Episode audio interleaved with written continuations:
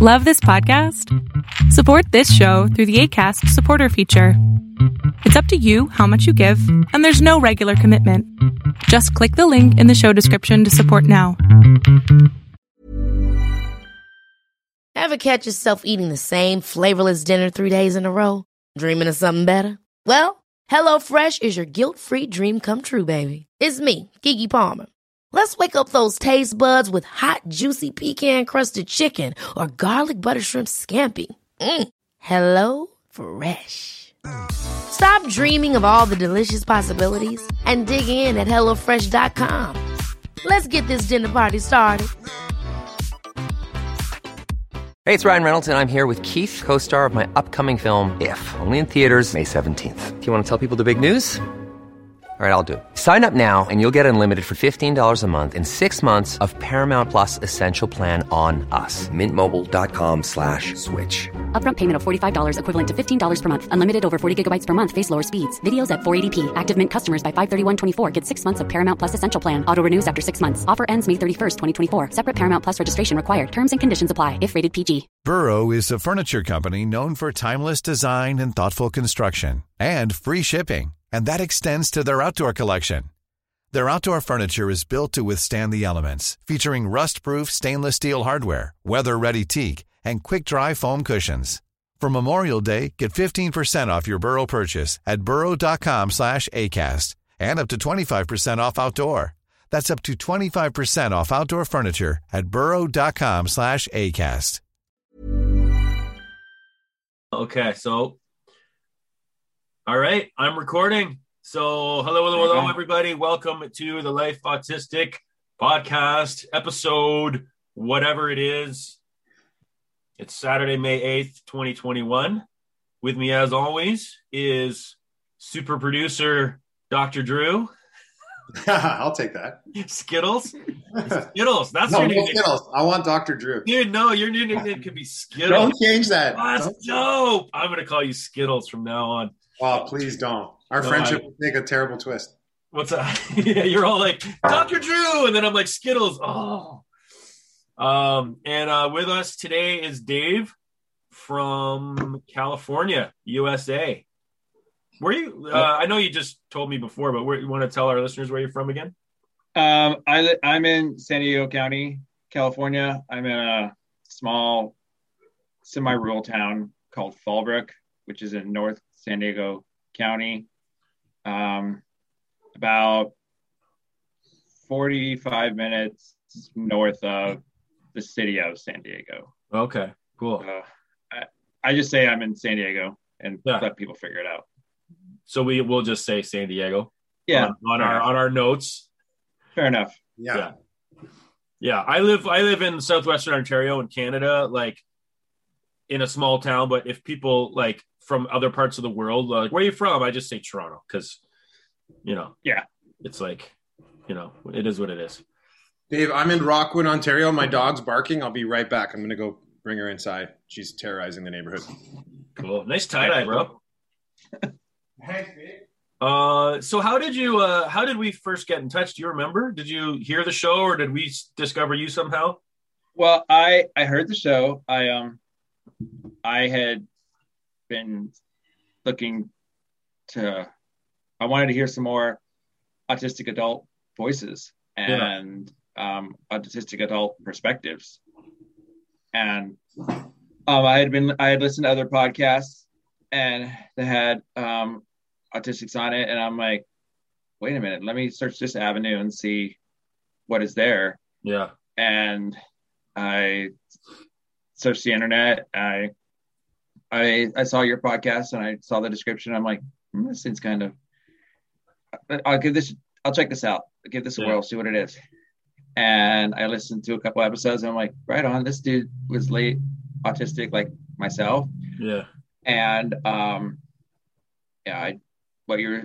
I was jiving with what you were saying and your message and cool. everything and i was like hmm, this is cool and i'm like i i feel like i've got a message i got something i want to say i feel like i have i have a perspective that's unique just as anyone else's and i reached out and just like hey this is this is who i am Yeah. I heard your show, like it.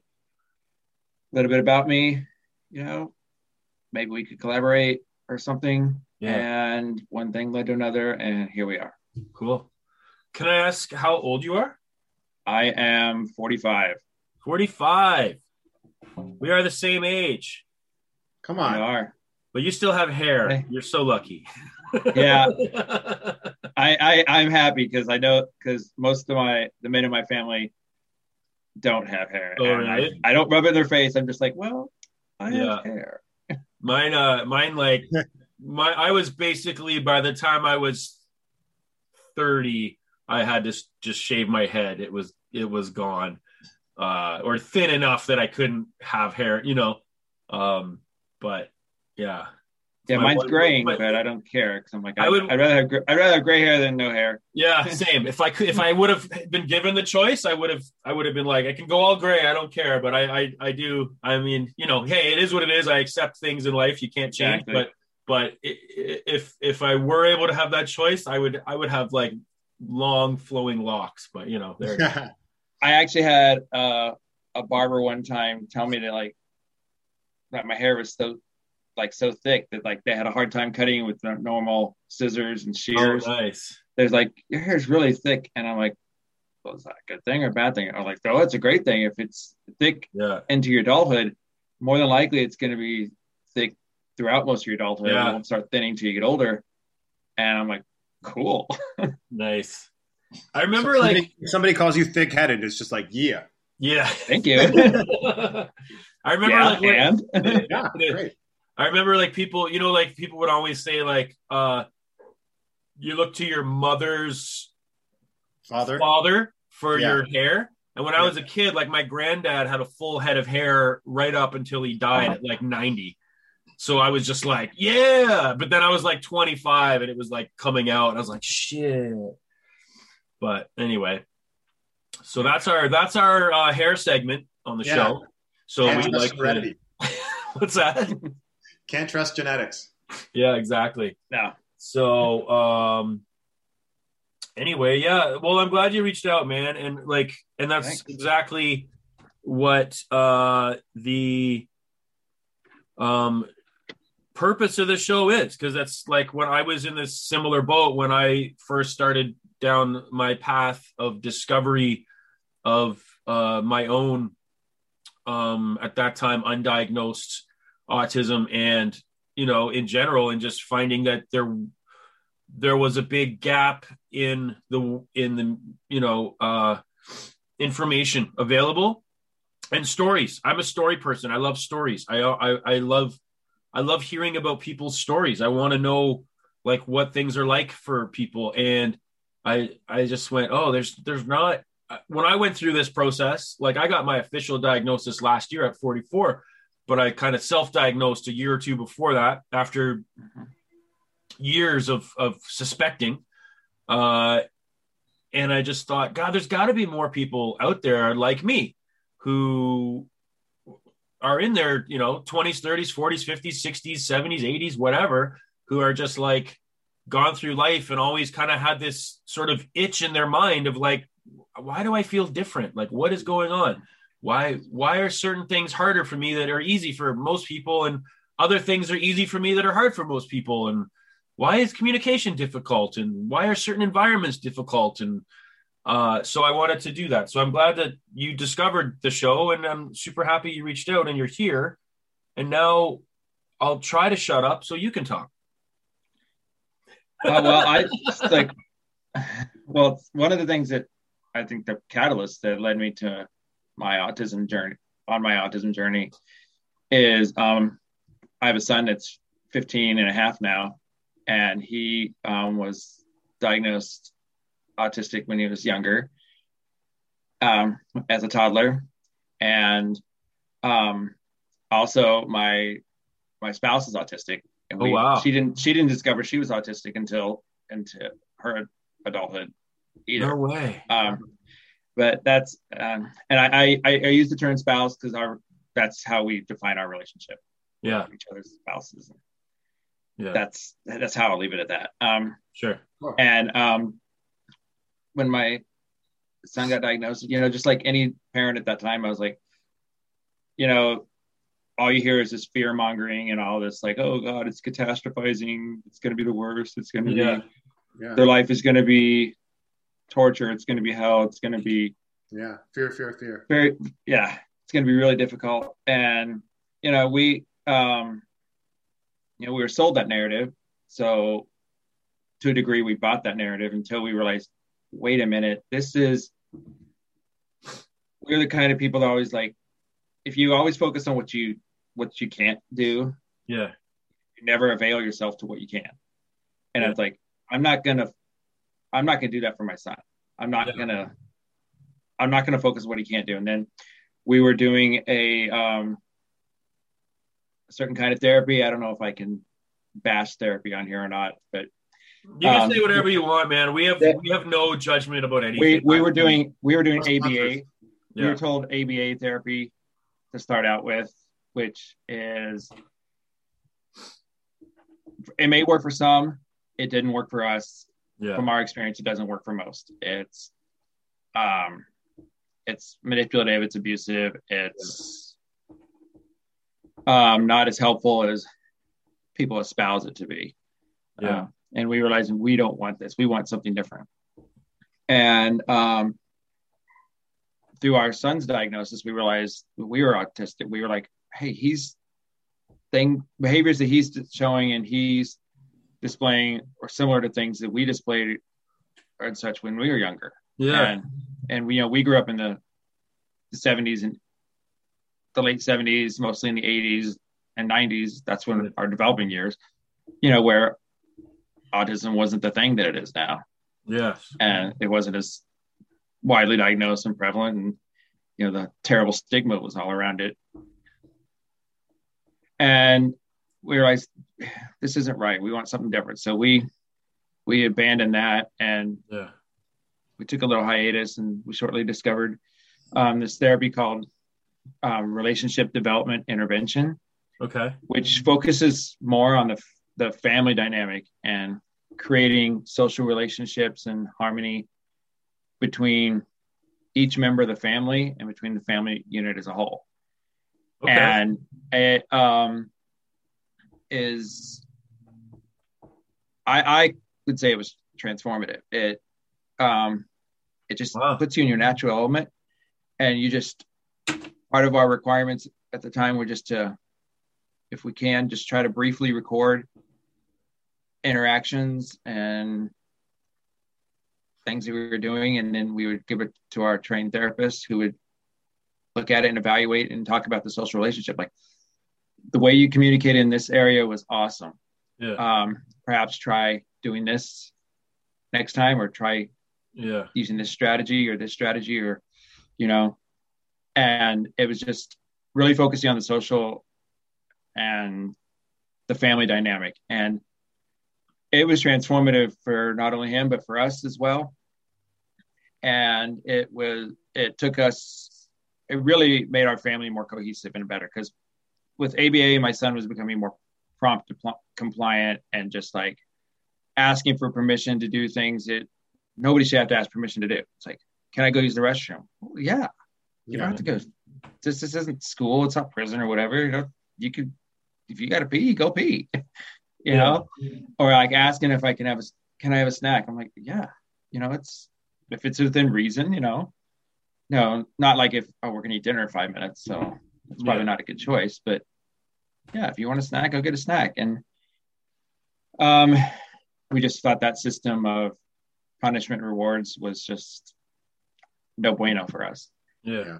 And um, we discovered um, the RDI that I mentioned, and it's been great. Yeah. And um, we don't do it formally anymore, but we continue to meet with a, a family therapist Yeah. um, every other week that where we discuss what's going on in our family, our dynamics, and how we interact and how we get along. And Wow. um, that's where we are right now. Yeah. And they, I got to give a, I got to give a shout out and a plug. They sponsor this conference. What? They had this conference in the past Okay. that was called Love and Autism. That they haven't had it in a number of in the last couple of years. Um, not just because of the pandemic, but for other factors and reasons. But uh, it, I got to give a plug out to this conference. It was just awesome. They had autistic adults that um, embraced who they were and spreading a positive message that it's just a different different diversity it's just Yeah. a different way of thinking different way of interacting a different way of perceiving just a, a different way of being and that we're that we're worthy of acceptance and inclusion and being a part of society and the norm just like anybody else. Our Yeah. norm is just different.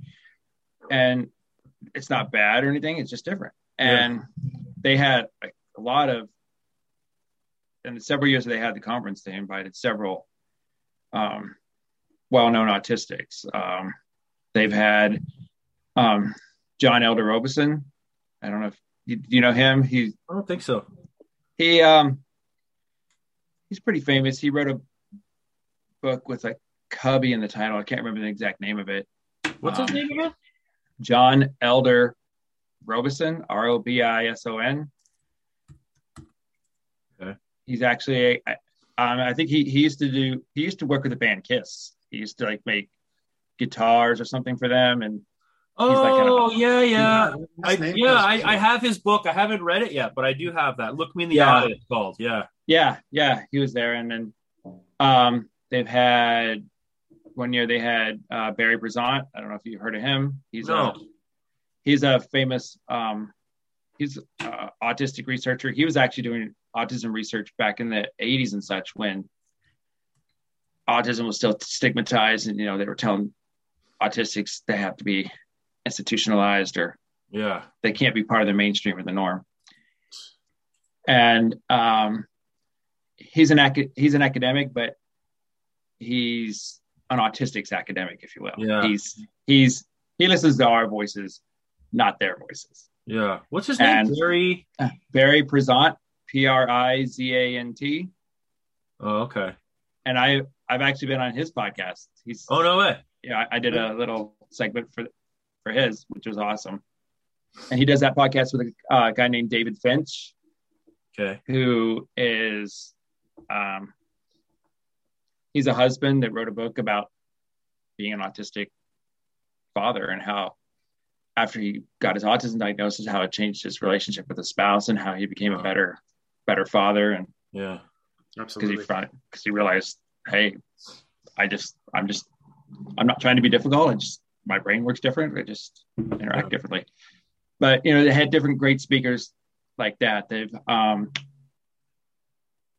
they've had so many. Uh, I'm get, I'm going to plug out all these names. These are people that I trust. They have Anita Lesko, who is an autistic female. They've had um, Amy Sequenzia, a non-speaking autistic, and these are.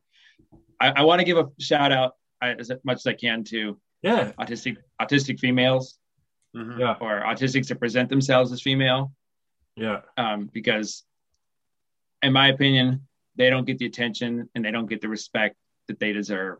Yeah. Because we all know that autism is more diagnosed in boys than it is in girls, and Yeah. it's there's just as many female autistics as there are male autistics, in my opinion. Yeah. They just don't get the attention and the same as others, and Yeah. Yeah. you know, I I try to use more gender neutral pronouns because I Yeah. I just I want to be respectful of that because you know our, our diversities are different. Yeah. 100%. Um, but yeah, that I kind of went on a tangent there. But the Hey, that conference that's what we're here for. that conference was awesome, and we've gotten some great connections through there, and I've gotten great resources, and I found a community there of Yeah. people that accepted me. Um, I felt like embraced me and Yeah. took me for who I am. That I, I didn't I, I don't have to be a I don't have to be anything that I'm not. Yeah. I can be authentic. You know, you know, they respect the stim. If I need a stim in a safe and appropriate way, I can stim. Yeah. You know, and you know, if, if I need to step out, if I need to take a break, I need to take a break. Yeah. And um, I reached out to them when they were doing their conference, like, hey, I, I because the conference was done by the agency where we do our therapy, and um, I was just like, you know, I, I love the conference, and like I would love to be a part of this in some way somehow. So a few years ago, I I asked them, and they um, I um, as my occupation, I evaluate um, people trying to get a driver license. I'm a driver license examiner Okay. for the for the state department for the state of California Department of Motor Vehicles. And just Hmm. just as a shout out, I'm not paid or endorsed by the California DMV to, to do any of this. So Yeah. yeah. I'm just I'm doing this as as a human and on Yeah. my own. Yeah. Um, and I was like, I noticed that like a lot of autistics were just not not wanting either fearful of driving or didn't want to drive or Yeah. just had too much anxiety about it. And I just like uh, just at the conference, I just reached out to him like, I'm I'm interested in talking about something like this because this is a topic in the autistic community Yeah. and this is something that is relevant to us. And this is a community of autistics. What do you say? Can I- Yeah. how, how do you feel about it? And they were on board. They're like yeah absolutely. Cool. so I, I did a, like a little breakout session. I didn't i wasn't on the main stage but i did a little sidebar session. Yeah. and it was awesome. I just shared my experiences. Hey i'm an autistic that you know i have even though i evaluate i have my sensory issues too. Like Yeah. Like a sudden siren that's like Yeah. right there blaring okay that that could set me on edge Yeah. as it would some others you know that that Yeah. sensory overload but um i did uh the session and it was it was great i got a lot of great feedback in in my session Cool. and I, I I say it was great feedback because I didn't have a whole lot of people, like maybe I don't know, ten or less people in there, but everybody in there asked me a question, Yeah. you know, and I figure if everyone, if what you're presenting is relevant enough that every participant is asking at least one question or making at least one comment, that's a success. Yeah. You've, you've made an impact. You've you've connected with somebody on some level. And you sent you sent us that link a while back. Yeah, I did. I um. I watched I watched that and it was cool. And and for anyone who's listening, if if you're cool with it, we'll we'll put that link Yeah. in the show notes for this episode. yeah, I the more I can get the message out there, the better. You know, I Yeah. think we spread the word to I, I, I don't like the phrase spread the word in the word, but you know, knowledge knowledge is power. You know, the more Yeah. you know, the and the it. more you Yeah. the more you can make an informed, educated decision and Yeah. shape your worldview. So it's Dave, funny like talking did you- about driving. Oh, sorry, Drew, go ahead. I think Ryan was going to ask the same question. Like, what are your findings? Summarize your findings as it relates to. I'm really interested about this because Ryan dro- decided to drive later in life and loves Yeah. driving. I fucking love driving. I'll drive anything, trucks, diesel, rear wheel. Get like I just love it. Give me information about cars. So, what were your findings as it relates to autistics in the in the getting in? I guess in the motor vehicle licensing world. I a lot of it is the uncertainty. Yeah. how driving is so unpredictable because you may know what you're doing, Yes. but you don't know necessarily what the other person's doing. You you trust that they know the rules and that they're going to follow the rules, but you can't be entirely certain that they're going to Yes. that they know the rules that they're going to follow the rules. Yes.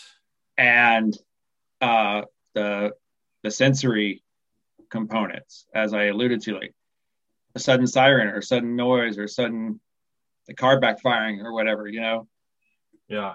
if, if you're sensitive to noise and sounds, that can just set you off, and that can just Yeah. that can put you in an overload, and then you just freeze. And if you're behind the wheel of a car and you freeze or start to have a meltdown, that's a problem. Yeah. And um, those are some of the anxieties that held up. And I know, and on the flip side, there's so many other autistics that are just like so interested because finally with driving, there is a set of rules. There's a set of rules that that everyone's supposed to follow. That Yeah. it's supposed to be the same rules for everybody else. There's a a norm, if you will, Yeah. everybody's supposed to follow, and you know, there's finally some kind of order in the chaos and order in the madness. Yeah. Yeah. And um, it's like, okay, great. There's finally some kind of order and stuff. But you know, when somebody violates that order, oh my God, what do I do? Yeah. Yeah. Right. Um, I personally love driving as well. I um, I I'm not licensed or anything to drive commercial vehicles. I just drive a regular car, Yeah. and um, no way on earth I'll ever drive a motorcycle. And Yeah, I. I no interest. No interest. not in southern, not in Southern California. No way. even I though the weather's great, I even though the love weather's great, the drivers aren't. You do, right? Yeah, I actually, it's funny because I didn't get my car driving license until I was about 35. I was terrified of driving. Like, I just, I had tried it a couple times and like I got my beginner's license and I tried it a couple times, like, you know, with someone sitting beside you. And I just was like, nope, nope, nope, nope, can't do it, can't do it.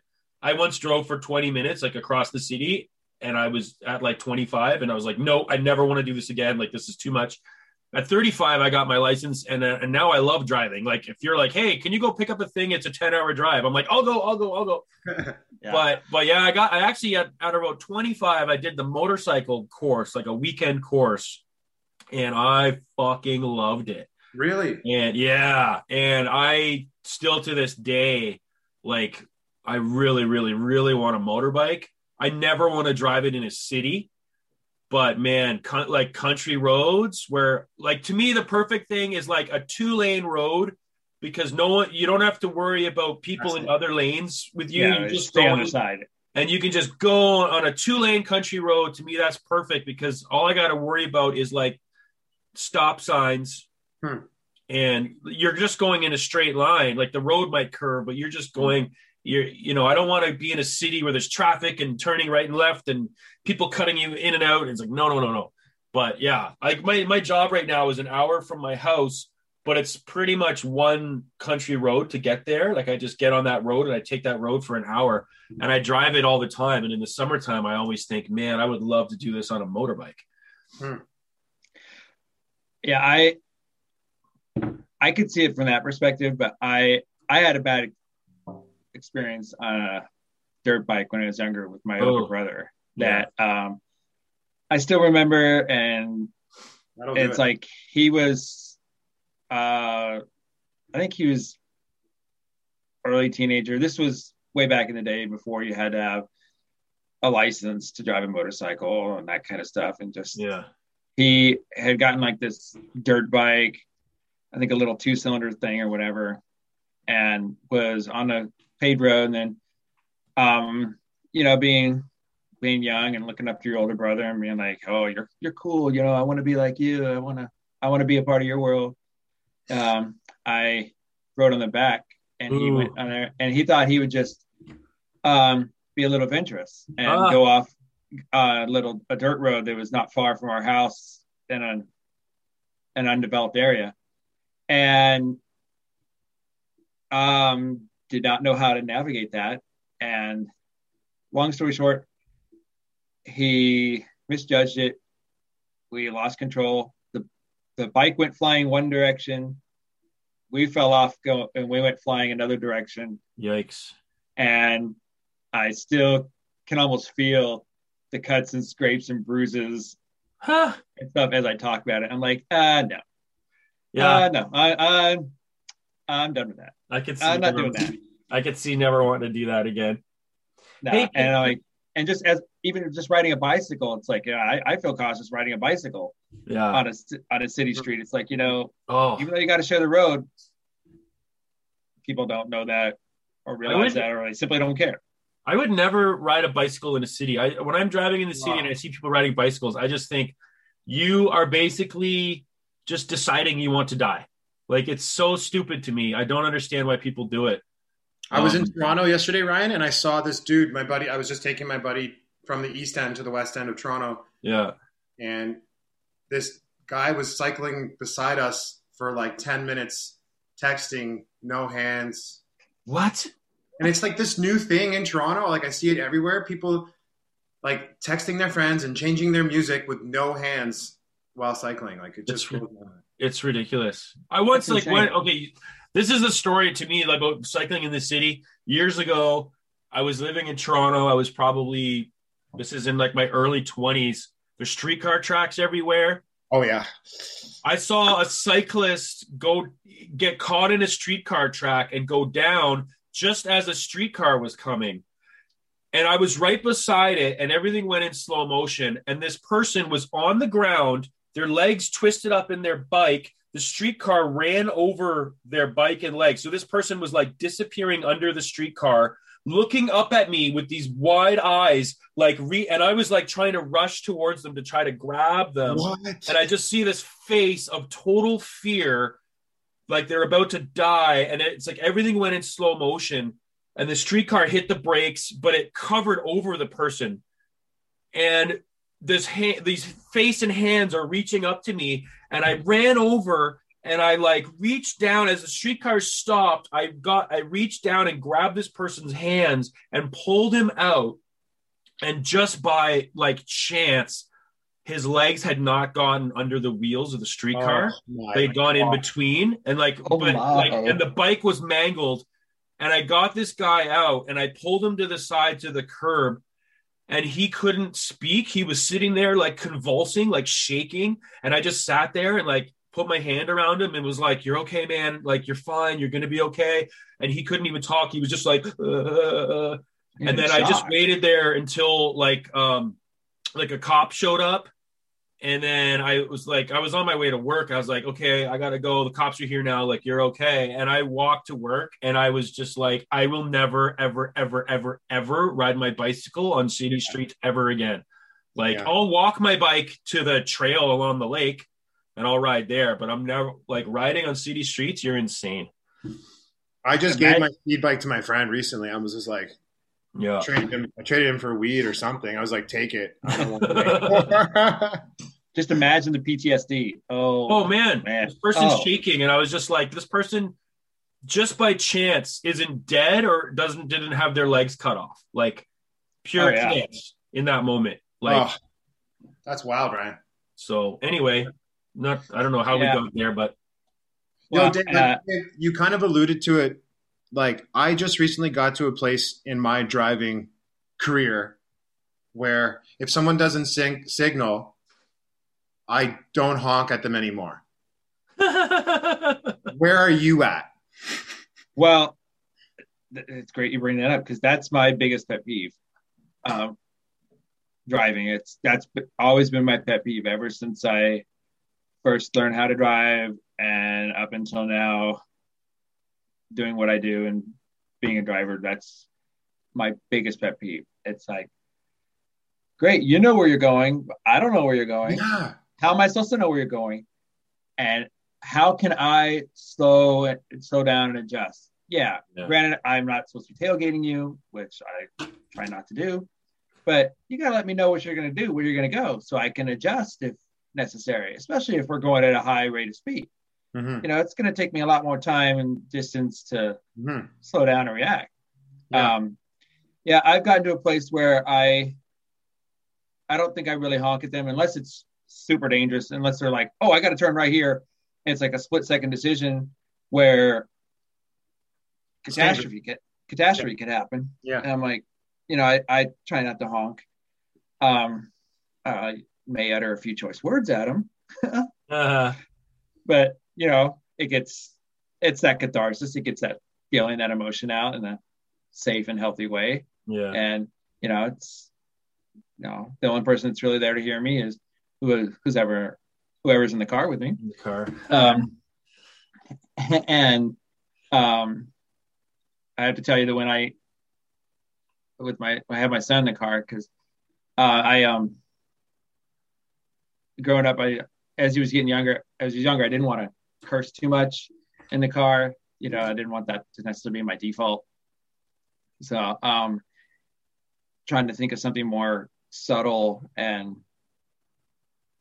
something that is in fact impactful to get out the emotion some kind of term that would you know convey what I'm feeling, but be a word that if he said or he repeated it, it wouldn't be a bad word. He wouldn't get Yeah. chastised for.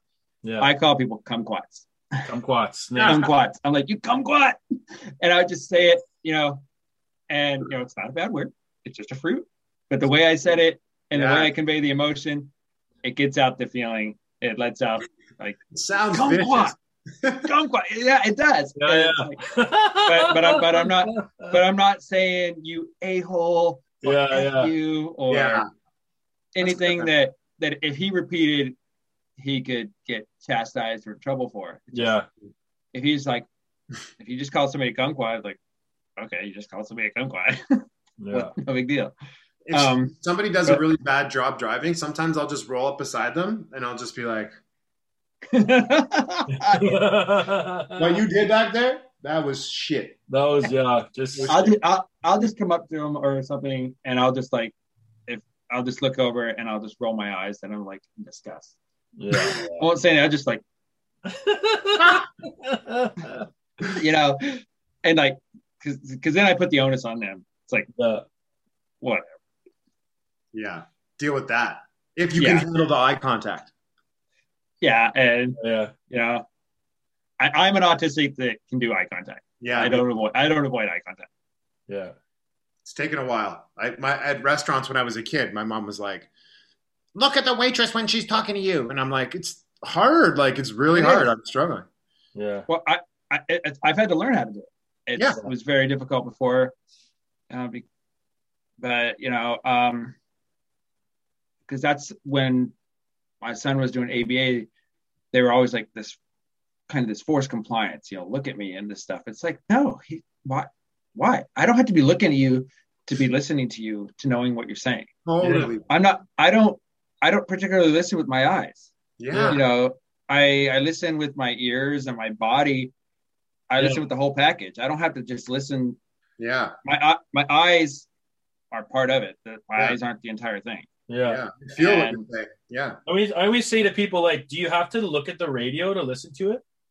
ah good analogy Like, like to me, it's like if I if I have to look at you, it's actually makes it harder for me to listen because the visual input dominates the audio input.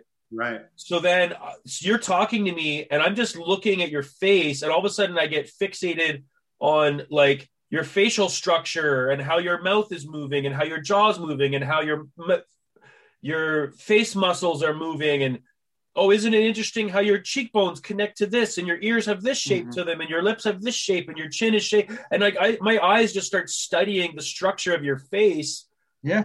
and then I just focus on that and uh, and your mouth's going like this but I don't hear any of the sound coming out because Yeah. my the the vision the video the visual the video the uh the visual input uh buries the audio input underneath it. And then i'm just like you finish talking and i just go i don't know what you just said. Because you had like you have a mole right here on your cheek and i just stared at that for the last four minutes because that's the only thing i could see. So Right. it's like i actually will listen better if i'm not looking at you. But you know that's yeah i mean how often are you listening to music and you you got your your headphones on you're listening to the beats and you're just like with your eyes closed just rocking yeah just rocking to the beat, you know, because you're you're letting the music overtake you, and you're letting the the vibe control what you do. And and oftentimes, if I open my eyes and I I let in that visual perception, yeah I I lose the vibe, or I lose the Mhm. the meaning, or I lose the the good beat that I'm listening to, and it's like exactly. And when I'm like, I'm like you, Brian. When I'm looking at somebody, I, you know, I'm kind of studying their facial features. I'm like, okay, uh, there's symmetry. Like, you know, I, yeah I don't yeah think I don't think anybody really has a perfectly symmetrical face. no Very very few people in the world, if any, do. It's like you know, just like noticing the little subtleties like the imperfections and yeah you know and i'm like you know your imperfections are awesome imperfections are what make you Yeah. unique and yes individualistic I, I, And- I, I, sorry, go ahead. No, go ahead. No, I, I just Well, I was just gonna say, like, I'm, I'm for- focusing on those things too. for me sometimes too like i find it easier to listen to people sometimes with my eyes closed Mhm. like if i'm having a conversation and it's like uh like i'm if it's like a, a, a little bit of a deeper conversation about like a serious topic or about like a concept or like a philosophical concept or a psych- psychology or like or or just something that's kind of a, a serious thing that I really want to focus on what you're saying, I want to just close my eyes and just kind of be like this and listen to you. Yeah. But but you know, obviously, as we all have learned in our lives, that uh, that is not natural to neurotypical people. So like if if if you close your eyes, they go, "Well, you're not listening to me," and I'm like, "What do you mean? I'm I'm not." Giving you maximum listening. yeah, like you're not, oh, you're not paying attention. And I'm like, I'm paying more attention with my eyes closed to what you're saying than not. But I, I'm aware that like, like if I'm at work or something and I'm talking to like the owner of the company and he's telling me something, I want to just close my eyes and listen to him. But I'm totally uh, self-conscious of the fact that for him that's really weird. So I don't do it. But it's like I want to do it because I'll actually hear you better. But I'm just like in the last year, I'm kind of like, you know, as as as so many of us do when we discover like these these techniques that we've you know picked up and developed of, of, of masking and, and fitting in. Like I'm just starting to allow myself sometimes to do that when I speak to people that I'm comfortable enough with to just go, I'm gonna just close my eyes when you talk, and you have to decide whether or not you're comfortable with that. But I'm just gonna do it. Yeah. you know. Yeah. the neurotypicals they don't understand that our our sensory systems are the way we're wired that we're we're taking in information and it's so fast and in so many ways Yeah. and that it's faster than we can process that Yes. Mhm. by Mhm. closing our eyes that's helping us Visual. filter out Yeah. some of that information that's helping us focus and direct our energies Mhm. Yeah. to to what you're saying Yeah.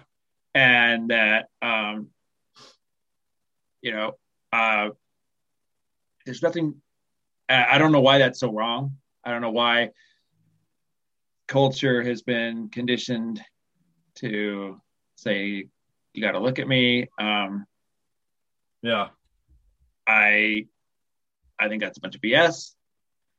And I um like with my son, for example, I don't make him look at me when he's talking to me. You know, if he's if he's like looking my direction, I'm assuming he's looking at me. I don't make him make eye contact with me. Yeah. As long as I as long as his voice is projecting my direction, that's fine. You know, Yeah. I don't want to be talking to him and him having his back to me, talking to the wall. if I and I'm like, okay, I respect that, but if it's something that I really need you to understand or really communicate, Yeah. I'd like you to at least turn around. You don't necessarily Yeah. look at me, Yeah. but just try to look my direction. Not only so uh, I can hear you a little bit better, Yeah. so to say, but just for my own my own sensory, my own processing. Sure. Um, because and it's like, you know, and I just let him be who he's gonna be. I mean, I don't wanna the worst thing in the world are, are the helicopter parents, and Oh, Yeah. God forbid I ever become one of them. Uh, huh, huh. Do you have just do you have the one kid or do you have more too? I we just have I just have the one. He's Yeah. like uh, 15 and a half, and Yeah. it's we're we're happy to have one. We just Yeah. there were some things early on. Um, my wife, we've had some health issues that we were never able to have more, another one, but Yeah. Fair enough. um, we're blessed. We're blessed with the one we have. We're grateful, and yeah. you know, we're gonna. I think we're doing the best we can and Yeah.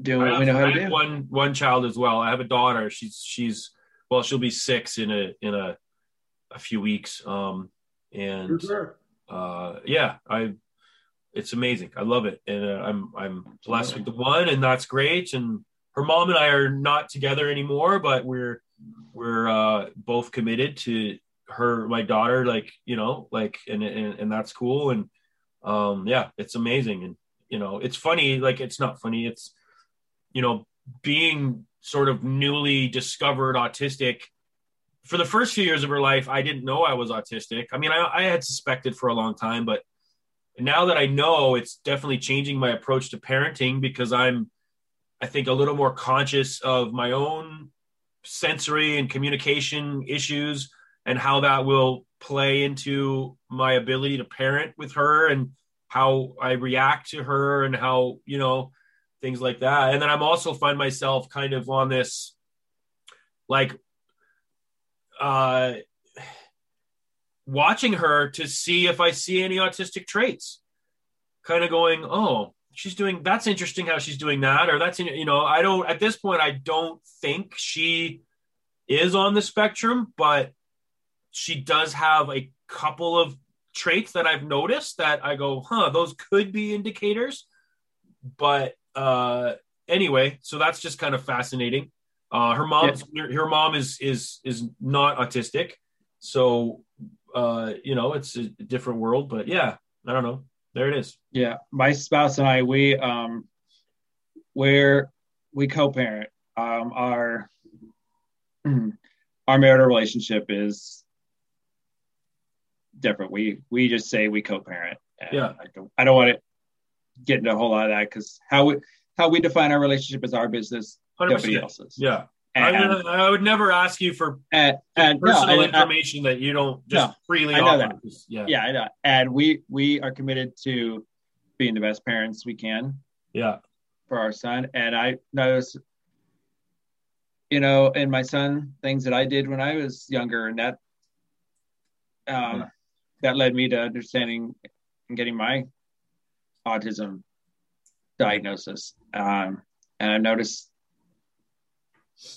similarities in what he does are things that I used to do when I was growing up, or yeah. you know, he's doing things. I'm like, did I used to do that or something? and I would ask, I would ask my family, and they're like, well, yeah, to a degree or something. I'm like, oh, yeah, okay. Um, and I don't, I don't look at, I look at those as unique qualities and yeah. as gifts and as uh, individualities. I don't look at them as imperfections or yeah. as any faults or anything away. Yeah. That makes you who you are. That makes you unique and that makes yeah. you one of a kind. And you are one of a kind. And yeah. Never doubt that. Never question that. Never let anybody tell you you're not. And never let anybody make never never let anybody tell you you're not good enough, that you're not that you're not individual and that you are not unique just the way you are. You yeah. are designed in a in a unique and wonderful way. Yeah. And we love you for it. And the people that trust you and respect you are going to love you for that. Yeah. No matter what, through thick or thin. Yeah, hundred percent. And it's it's interesting to think about because like uh, on that topic, you know, um, so last last year I started working with a coach um i don't know what you call it like a life coach or something like this right? Like um and in the initial couple of months of us working together a lot of what we did were different exercises to sort of like figure out your patterns figure out your behaviors figure out your internal beliefs figure out your values. And in doing some of these exercises there were a few of them that were really really powerful that revealed a lot to me about my internal beliefs about myself that I had that I was unaware of consciously. And a lot of that, like you talk about that feeling of feeling like you're not good enough, feeling like you're broken, feeling like you're a failure, feeling like you'll never be good enough. Like I had a lot of those beliefs internalized. And when you have those beliefs, when you feel like in yourself, you'll never be a success, nothing will ever work out, everything will always fall apart, you're you'll never be good enough, you sabotage everything. You're going to break everything you touch. Nothing good will ever stay in your life. Everything you try to create will fall apart. When you have those kind of beliefs, well, you manifest them in your life. You you create situations where those beliefs become reality because that's everything you're trying to build. If you already have this internal belief that it's not going to work, well, guess what? It's not going to work. And it's interesting to me to look back on and think about, well, where do those beliefs come from? And a lot of it comes from growing up uh, undiagnosed autistic and trying to mask, trying to fit in, trying to be like everyone else, trying to protect myself from being picked on and bullied and and seen as other, seen as different. Um, you know, being made fun of by other kids, like all of that stuff or even just like being misunderstood like i you know being a kid and having a what i now look back on and realize was like uh, a sensory overload caused like meltdown. But at the time having your parents just go oh you're just trying to get attention like snap out of it. Just do this do that. Go to your room you're just you're just being dramatic you're just doing this you're just doing that and and i remember these i remember being like a kid and my parents going like oh you're just trying to get attention and i would think to myself that's not what I want. That's not what I'm after. That's not what I'm doing. What you're telling me I'm doing is not what I feel like I'm doing. Mm-hmm. But I didn't really know how to articulate that.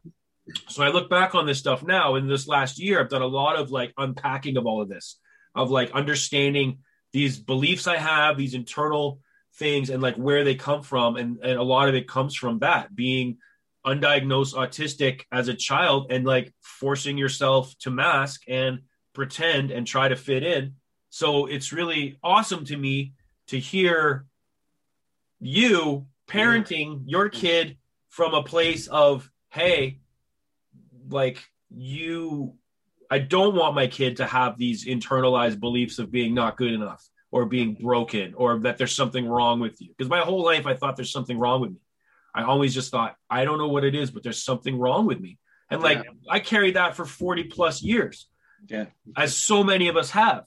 And I'm still in the process of the last, say, 10 months of trying to undo that, but it's going to take a while because you can't, you can have the realization go, oh, I see what happened there, but it's not that quick to just go, you can't just snap your fingers and undo 40 years of, of, of structured internal belief systems and bad habits, you know, and bad habits you form around that. Yeah. Yeah yeah i a lot of times i had for just remember the mantra you must unlearn what you have learned you know yes. do, yeah. do the yoda and um, i i had many of those same struggles and um you know not feeling good enough not feeling feeling misunderstood and feeling like you know what do i have to do to to be a part of this group what do i have to do yeah to to fit in or feel normal. Yeah. And then as I've gotten older and hopefully gotten wiser, I realized I'm not I'm not going to fit in because I was designed to stand out.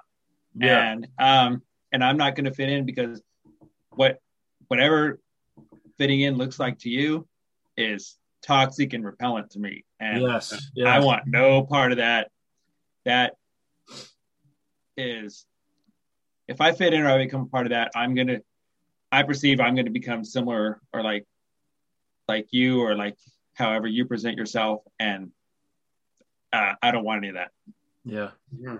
And um with and with our son, like um, the therapy agency that we use, and I'm going to give a shout out to them. They are the they're called the Family Guidance and Therapy Center, and yep in San Diego, California. I have to give them a shout out. Yeah. They don't know they don't know I'm doing this, but hey, I'm gonna plug them because they're awesome. Cool. And, and anyone I'm listening, gonna, we'll uh, we'll put the we'll I'll find the website. I'll put the link in the show. Notes. And notes. I'm gonna I'm gonna plug uh, the two therapists that we've worked with that have been awesome. I'm gonna give them a shout out. The first one, her name is um, Avra, A V E R R I A. Yeah. Martin. She was our first one um, she uh, transferred to another position. Um, got a better opportunity and everything. But she was awesome. And our current one, her name is Megan M E G H A N Murphy. She's our current therapist. Yeah. They are two amazing human beings. And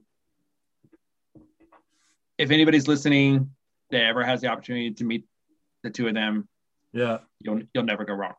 Amazing. Um, I mean, because we got we got to share the joy. I mean, just, yeah. Yeah. and Yeah. the, you have to reach out to the people. I think you have to give a lot of. I I try to to embrace an attitude of gratitude Yeah. in in all of my life. You know, um, not just be not because it's the quote unquote right thing to do, but it just, as you mentioned, or Ryan, it's I what I internalize is what I become, is what I believe, and and and what I manifest. Yeah. And Yeah. if I manifest good vibes and good energy, if I manifest good things in my life, and I I share that manifestation with others and to others, Yeah. then that's what's going to breed. That's what's going to grow, and that's what's going to um, bloom. Yeah. And that's what I want to see in the world. Not Yeah. I want to see that in the world for everybody, but I especially want to see that in the world for myself, and I want to see that in the world for my my family and for my son. Yeah. I want him growing up in a world where he's accepted for who he is Yeah. and that you know he doesn't need to change. He doesn't need to be anything different. The world the world needs to look at things through a different lens. Yeah. Yeah.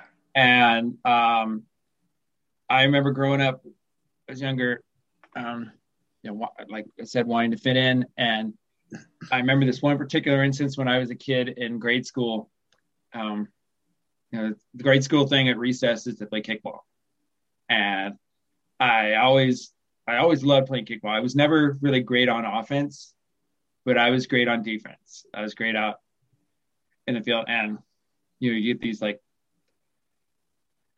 pseudo wannabe jocks and wannabe popular kids are like, oh, you're you're the weird kid, you know, we don't want you on our team or anything like that, you know. It's like it's like we're only gonna we're only letting you play because the teacher's watching or because we feel like we have to because Yeah. Yeah. you know we're gonna get in trouble or they're gonna talk to us or whatever.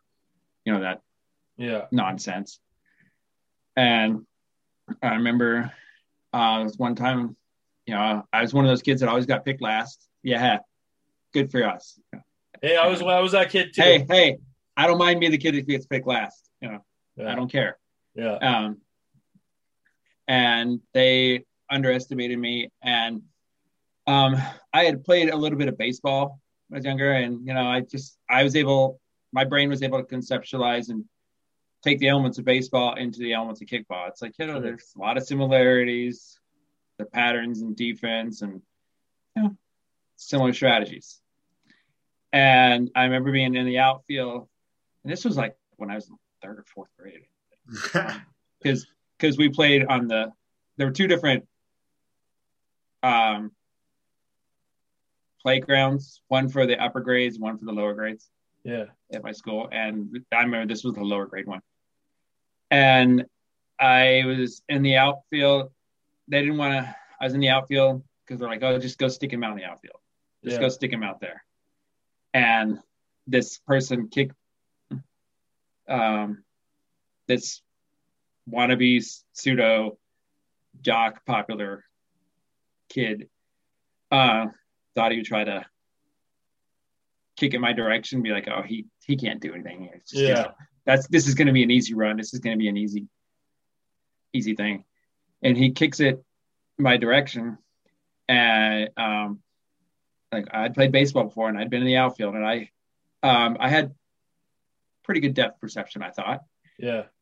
And I was able to follow where the ball was going, and I was aware and I saw it, and then like I remember suddenly I was right there where the ball was. The ball was coming down, and like this big gust of wind came and like started to take the ball Oh wow. uh, f- further back, and I remember jumping up Whoa. and and putting my hands up in the air and catching the ball No between my hands above my head and the wind taking the ball and like carrying me with it because you know I'm a little scrawny elementary kid, and like going back and coming down and able to bring the ball in Amazing. and held on and held on to it as I was falling to the ground and got the out.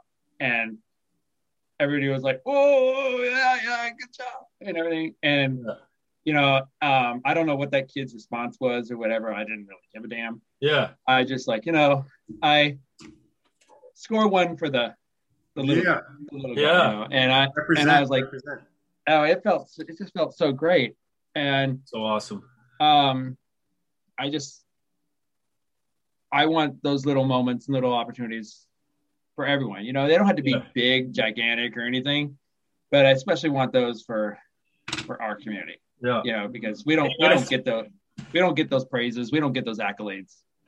Uh, sorry, my coffee just went right through me. I'll be right back. Talk amongst yourselves.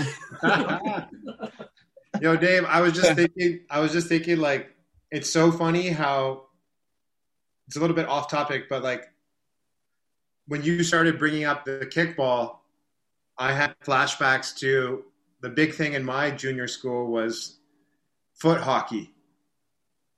Okay.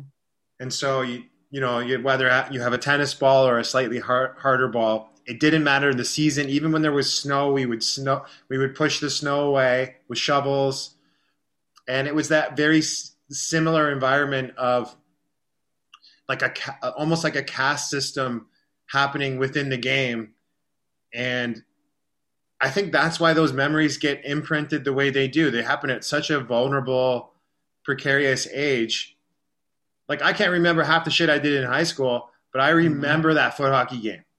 Mm-hmm. And I just think there's something there with like these unlikely hero stories where like you just talk to regular people Yeah. and they bring up their like childhood glory stories. Well, we all have those stories. Yeah. Wh- whether we remember them or not, and whether they're traumatic or not, you know, hopefully, I mean, hopefully we, we all have those stories, and hopefully you have more positives than you do negatives. Um, but just we all need those little successes, and because I think you can only build and grow on success. You know, yeah. I mean, you have to have your you got to have the balance. You got to have the the successes with the setbacks and everything. But Mhm. if if you use the the setbacks to to learn from and to support the successes, Mm. then that's how you develop and that's how you grow and that's how you excel and that's how you succeed. Um, yeah, that's there's something. Yeah, and I this was in the middle. I mean, I I live in Southern California now, but I grew up in the Midwest, Midwestern United States. I grew up right in the middle. I grew up in Kansas, so right in the middle of the middle, where we got four seasons of weather, Hmm. and now Snow in Kansas? have- Kansas? Snow in Kansas?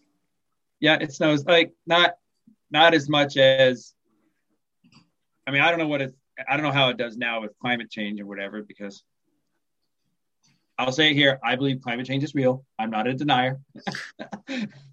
and um I don't know what it's like I don't know if it's so so much there now. I think it as it did then. I think it has a little bit more because my my family still lives out there.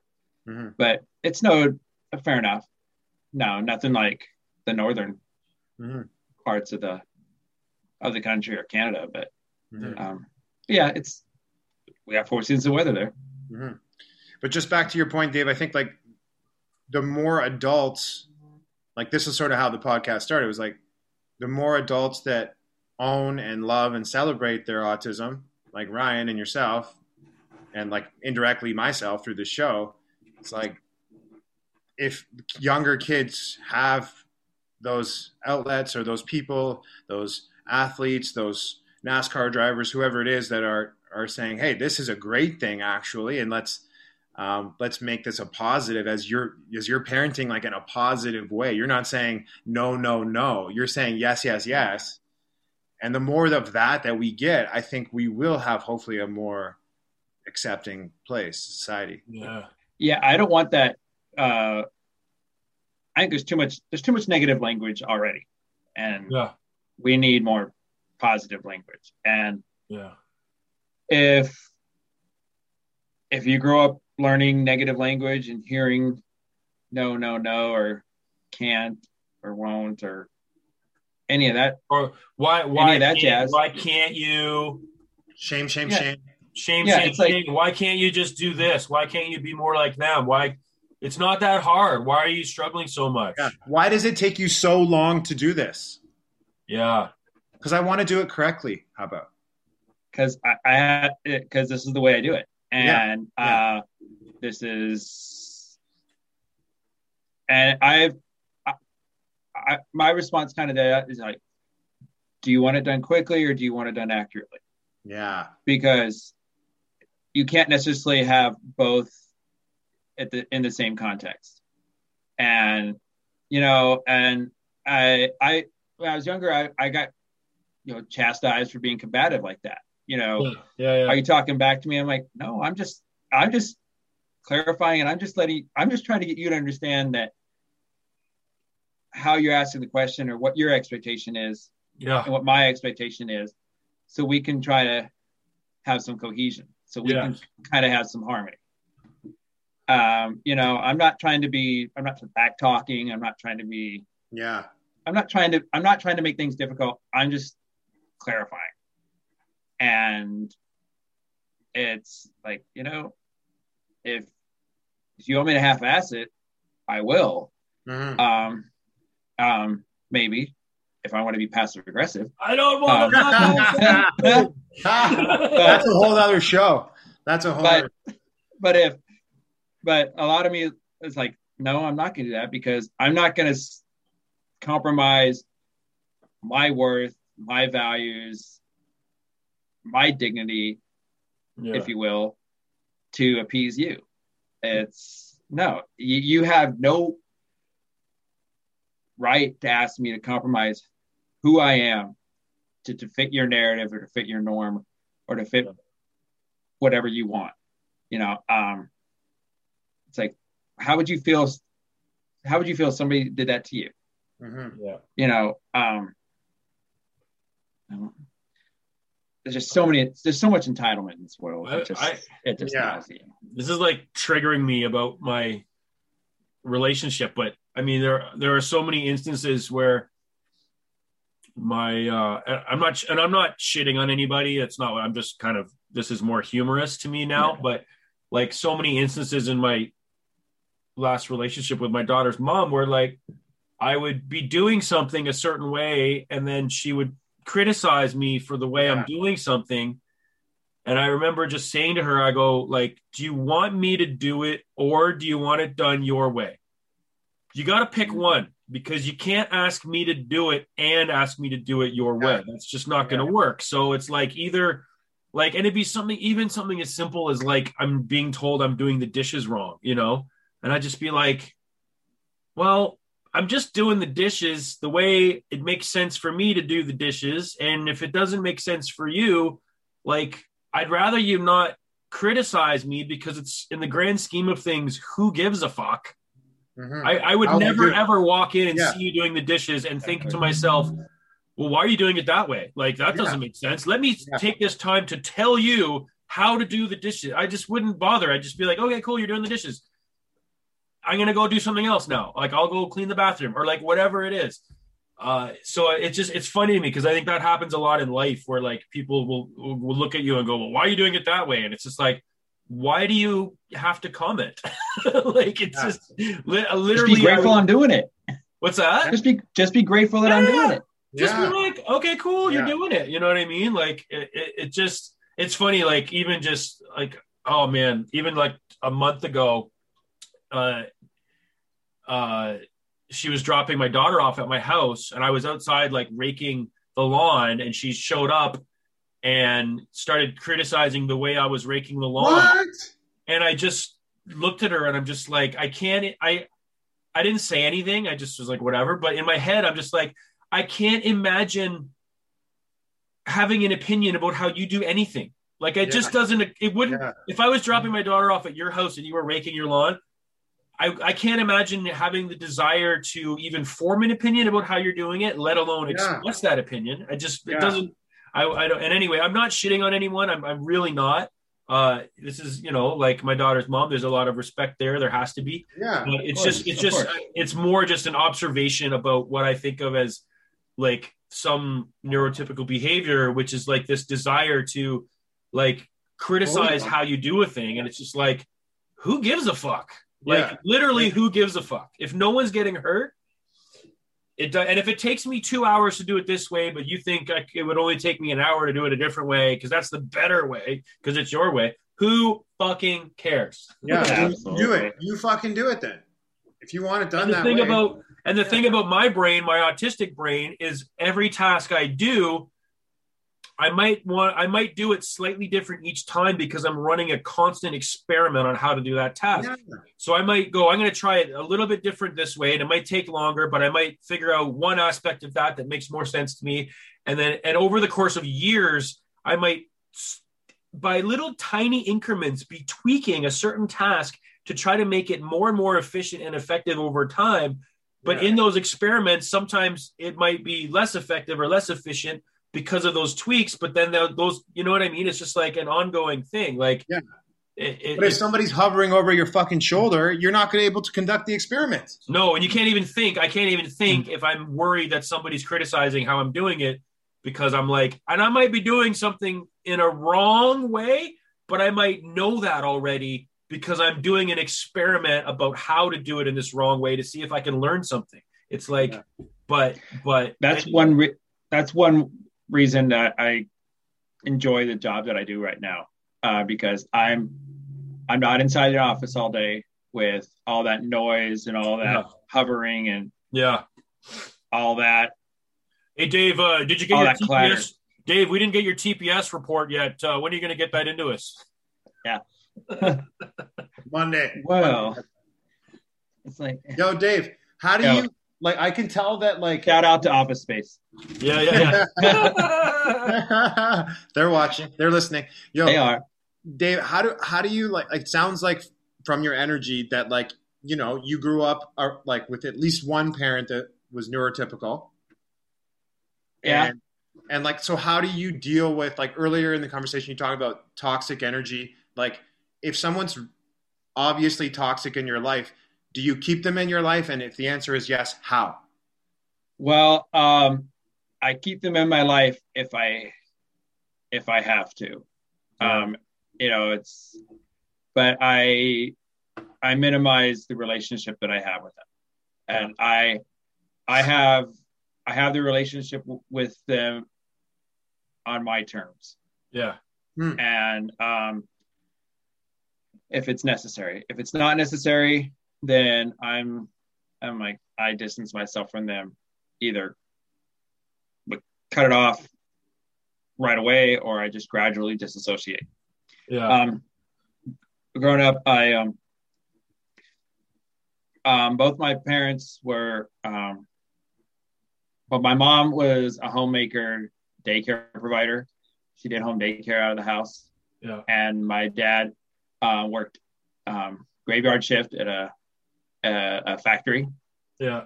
And um, during income tax season, he was a tax preparer for uh, H&R Block. Hmm. Um, and um, my both of them, my dad grew up in a small town in Minnesota, and his family still lives there. My mom grew up in Kansas, and um, yeah, I had uh, I have an older brother, an older sister, and a younger brother, and um, all of my immediate family still lives out in Kansas. Mm. Um, I'm in Southern California, more closely connected with my my spouse's family because um, my family's just we've kind of we don't keep in touch much a whole lot because they um, we just we just have different worldviews. And we just have different ways of our lives are just taking different directions and Yeah. um, I've tried to reach out, but they haven't. I put the ball in their court, if you will, but Yeah. they haven't voll- volleyed it back, or if they do, it's not at a. If they do volley the ball back, it's like oh, I forgot that I put the, I forgot I sent the ball over there. You know, it's just so delayed that we just and so I kind of have a love hate lukewarm relationship with them Yeah. I feel that. Man. and um my my parents were um i think both of my parents were were neurotypical um i can't think of any specific things or traits about them that would make me believe that they weren't Yeah. And um but um i um i'm adopted and i found out that years ag- uh just about maybe seven to ten years ago um that my um aunt the, the my mom's sister was actually the um was is actually my birth mom Oh wow. and, and I, I, I didn't know that. It was a closed adoption, and this was back in the the seventies, where um, having a kid out of wedlock was taboo and was Yeah. just not. It was just, and, and the culture I grew up in that was wrong, that was Yeah, especially in Kansas. well, um, just in my family. I, I grew up in a college town, so it was a little more liberal, but Yeah. Our family was that just it was just the thing. And it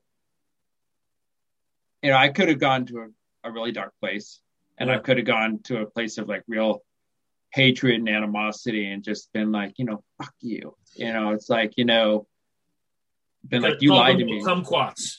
Yeah, yeah, yeah, exactly. and it could have been like you know i could have like just disassociated you know you um you i i could have felt like really betrayed. Yeah. and um uh, i'm like i was at a happy place in my life and i was at a place in my life that um i wasn't going to let that in my life you know because i had seen how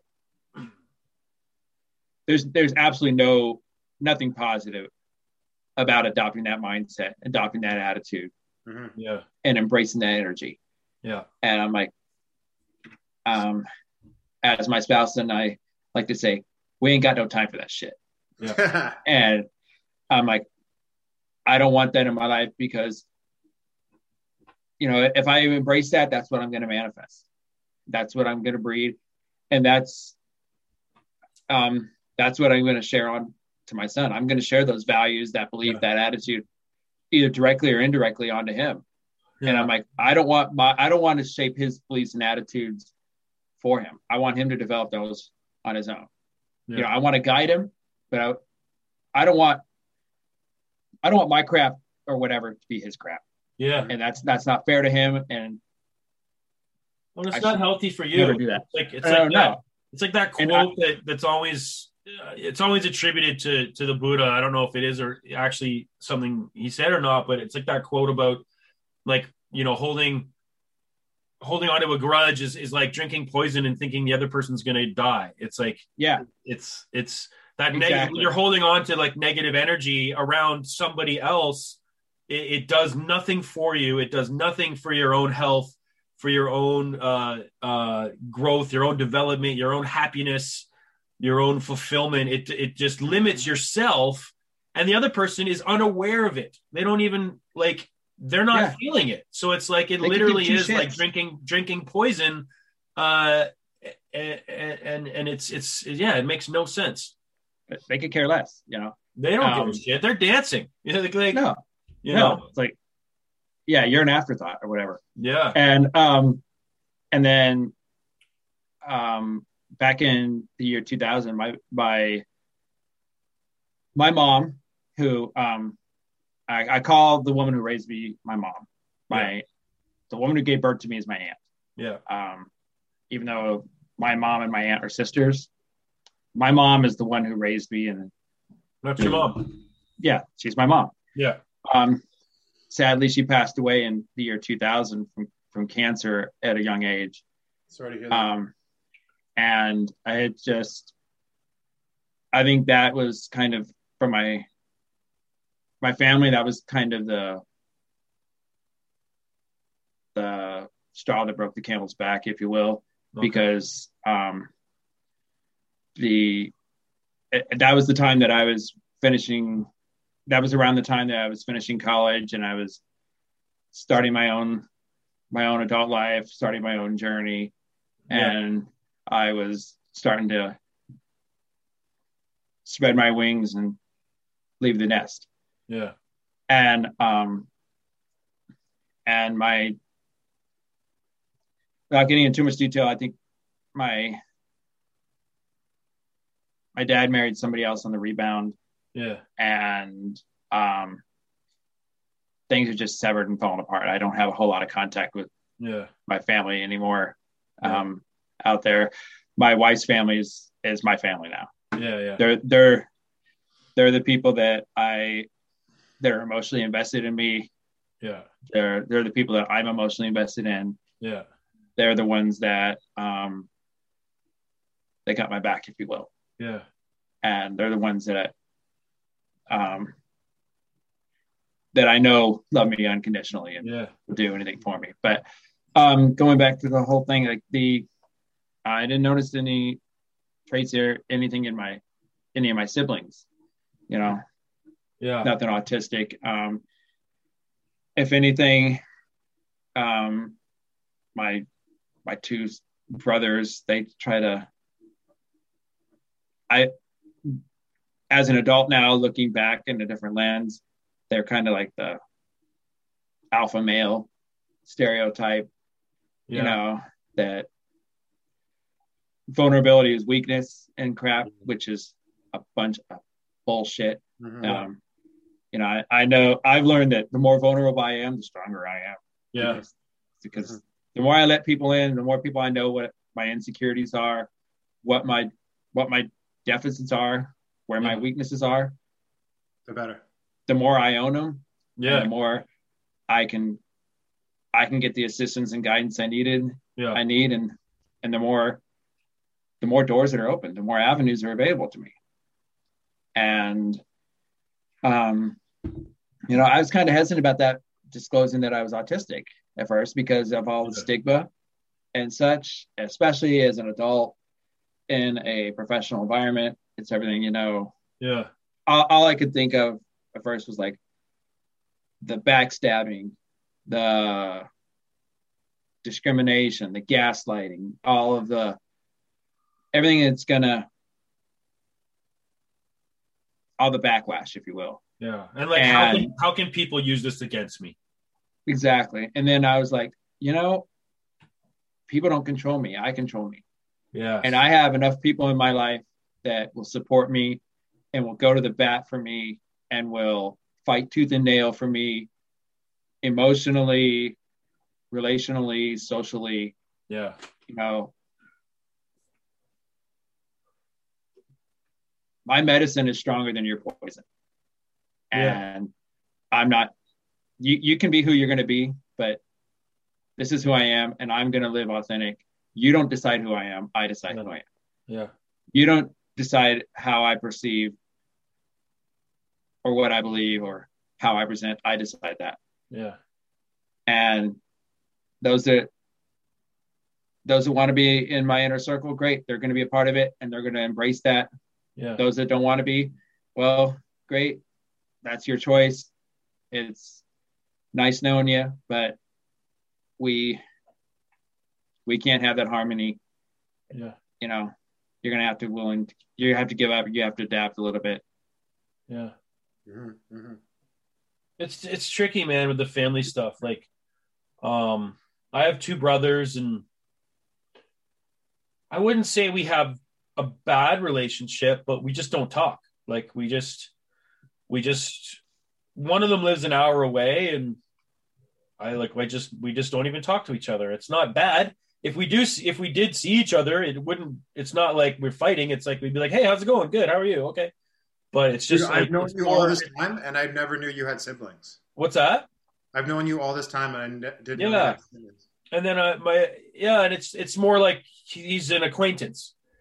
And Mhm. and and then my other my other brother lives farther away and we talk slightly more often but we're not close these days and uh i've found it's been interesting in my the family dynamic in the journey of of autism discovery is uh, you know it, it can be a really interesting thing is that is i've discovered that nobody nobody's interested nobody wants to talk about it. Nobody's interested. Nobody none of my family have ever asked me any questions about this. Whenever i bring it up it's like uh they change the subject or they just don't want to talk about it or one one of my brothers just straight up told me i'm not autistic and that i'm just i'm just uh uh i'm just what did he say? I forget what he said exactly but you know I basically i'm making it up and uh Gaslighting you. gaslighting me, you know. And I'm like, well, you know, I've spent like the last two years like researching this topic heavily and reading like a dozen different books and devouring hundreds of hours of of uh, audio and lectures and podcasts and reading articles online and having discussions online with people and doing different testing online and all of this stuff. And then he said, "Well, you're just getting hyper fixated on this." And I was like, do you know that hyperfixation is an autistic trait? Just like, oh, you're not. And his thing was like, and then and then another thing was, you know, and I will say this, my my former partner, while I was going through this process, was telling me that, oh, you're just looking to make excuses.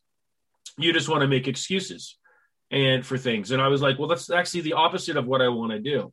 And it's like I have, and I, you know, and I would use this analogy. I'm like, if somebody had trouble trouble reading their whole life and everyone was like called them stupid and said well why can't you just figure it out? It's not that hard. And why can't you spell? And blah blah blah.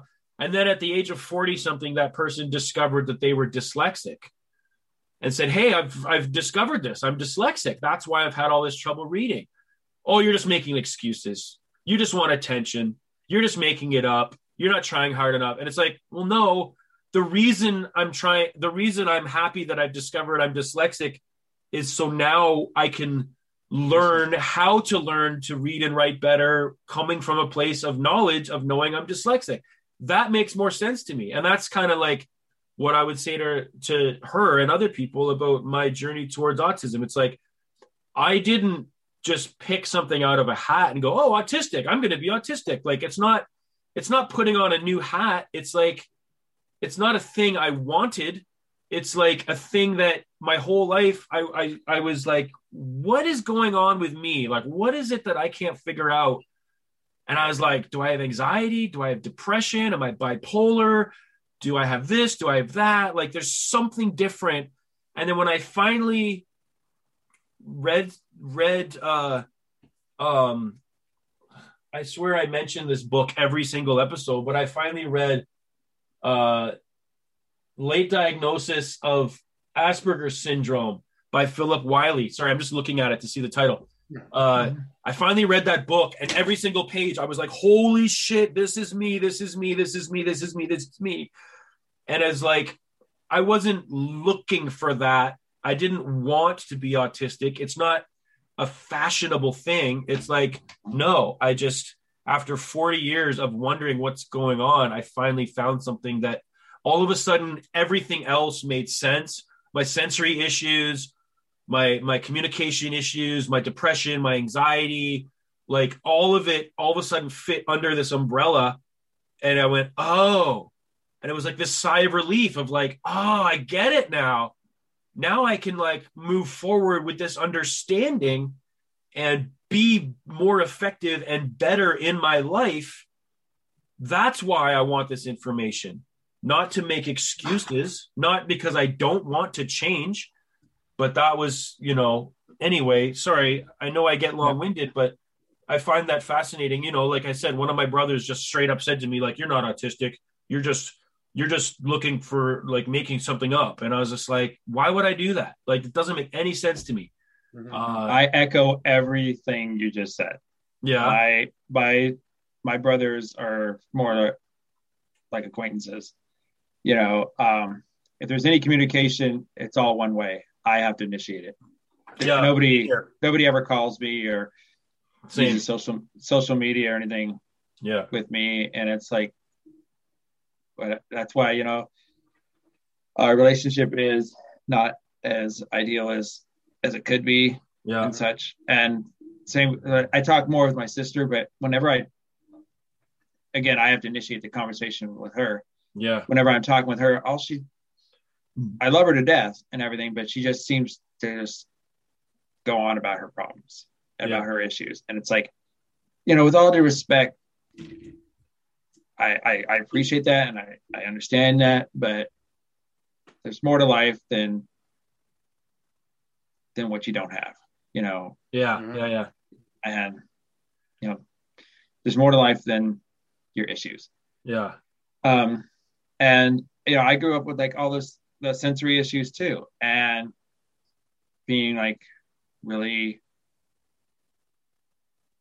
having like things I can't stand. I mean, there's things that i i still can't stand today. Like, for example, like onions. I can't stand onions. I can't. I can't. I can't stand the smell of them. Yeah. I can't stand the taste of them. I can't stand the texture of them. I can't.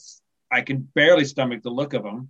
Yeah. Um, and it's like I don't want them anywhere in my food. The only way I'll eat them is if I can't taste them or if I can't Yeah. feel them. Yeah. Yeah. Um, then I mean, I'm the if like, same way, disguise. but with tomatoes. It's like I don't even want to look at a tomato. I don't want to. I when if I even think about cutting into one, I'm like, oh. But Wow. it's like the only way I can have it is like you said, if it's buried under a bunch of other shit and I don't notice it. yeah, and uh, and others like, you don't like onions? I'm like, no. It's like, and um, you know, there's there's smells and such that I just can't Yeah. I can't stand. Um, there's sounds, you know. Like if the smoke And- alarm and- goes off in my house, if the, I have to go somewhere quiet. Like we have a smoke alarm that goes off, and it's like it takes like a half an hour to shut off, and I have to leave the house. It's, it's Yeah, so yeah. Yeah. I, I I get those issues too, and um, and there's certain smells that that I like or whatever that other people either don't like or they're like you're weird for like that smell, like the like the smell of gasoline Yeah, I Yeah. like. at the at the pump. Um, Yeah, it's Like it? I, I I don't really I don't mind it, but Okay. I mean I don't go seeking out that smell, course, but but it doesn't bother me. It doesn't do anything, and like I don't have any aversion to it. yeah. And others are like they they they don't. And Yeah. Dave, then I I- just pictured you rolling up to a, a gas station with a full tank and just hanging out for a couple minutes beside someone filling their tank. Yeah. like- yeah. yeah, and um, and then I had to talk. Well, you know they add that smell, right? And I I've, I told people, you know, they add that smell so you can distinguish what it is. Oh, really? It's really? naturally it's naturally odorless and colorless. Oh, I didn't know that. Like they, they add that to you so you can tell what it is Really? if there's an emergency. That's you amazing. know? And Smart. um, and you know, those are different things like um, you know different kinds of clothing and textures and feelings Yeah. you know certain things i i don't like to wear and i won't wear and Yeah. um and um there's something else that you mentioned that i was going to talk about that oh it just eluded me Sensory wise? um is it sensory wise Or Or was it about, or was it about family Um, siblings? I don't know. Maybe it'll come back to me. Yeah. Uh, but there's, and well, going back to the sensory things, uh, my spouse's family, they're all they're they're foodies. They like to explore with food and yeah. try different kinds of food and different thing. Um, her, like her sister, for example, makes these amazing gourmet cheesecakes. You know, they just Wow. they they like experiment, explore with food, and I don't. It's like I I like to keep with I like to keep it the simpler the better. You know, if it Yeah. the less it the more it gets away from what I know and I perceive as food, yeah. the less I want to eat it. Yeah. And and the less I'm going to try to eat it. That's funny. And the more complicated it is, the less I'm going to want to eat it. And Yeah. You mention all these ingredients, it's like, okay, um, I stop listening, you know, because Yeah. I stop being interested.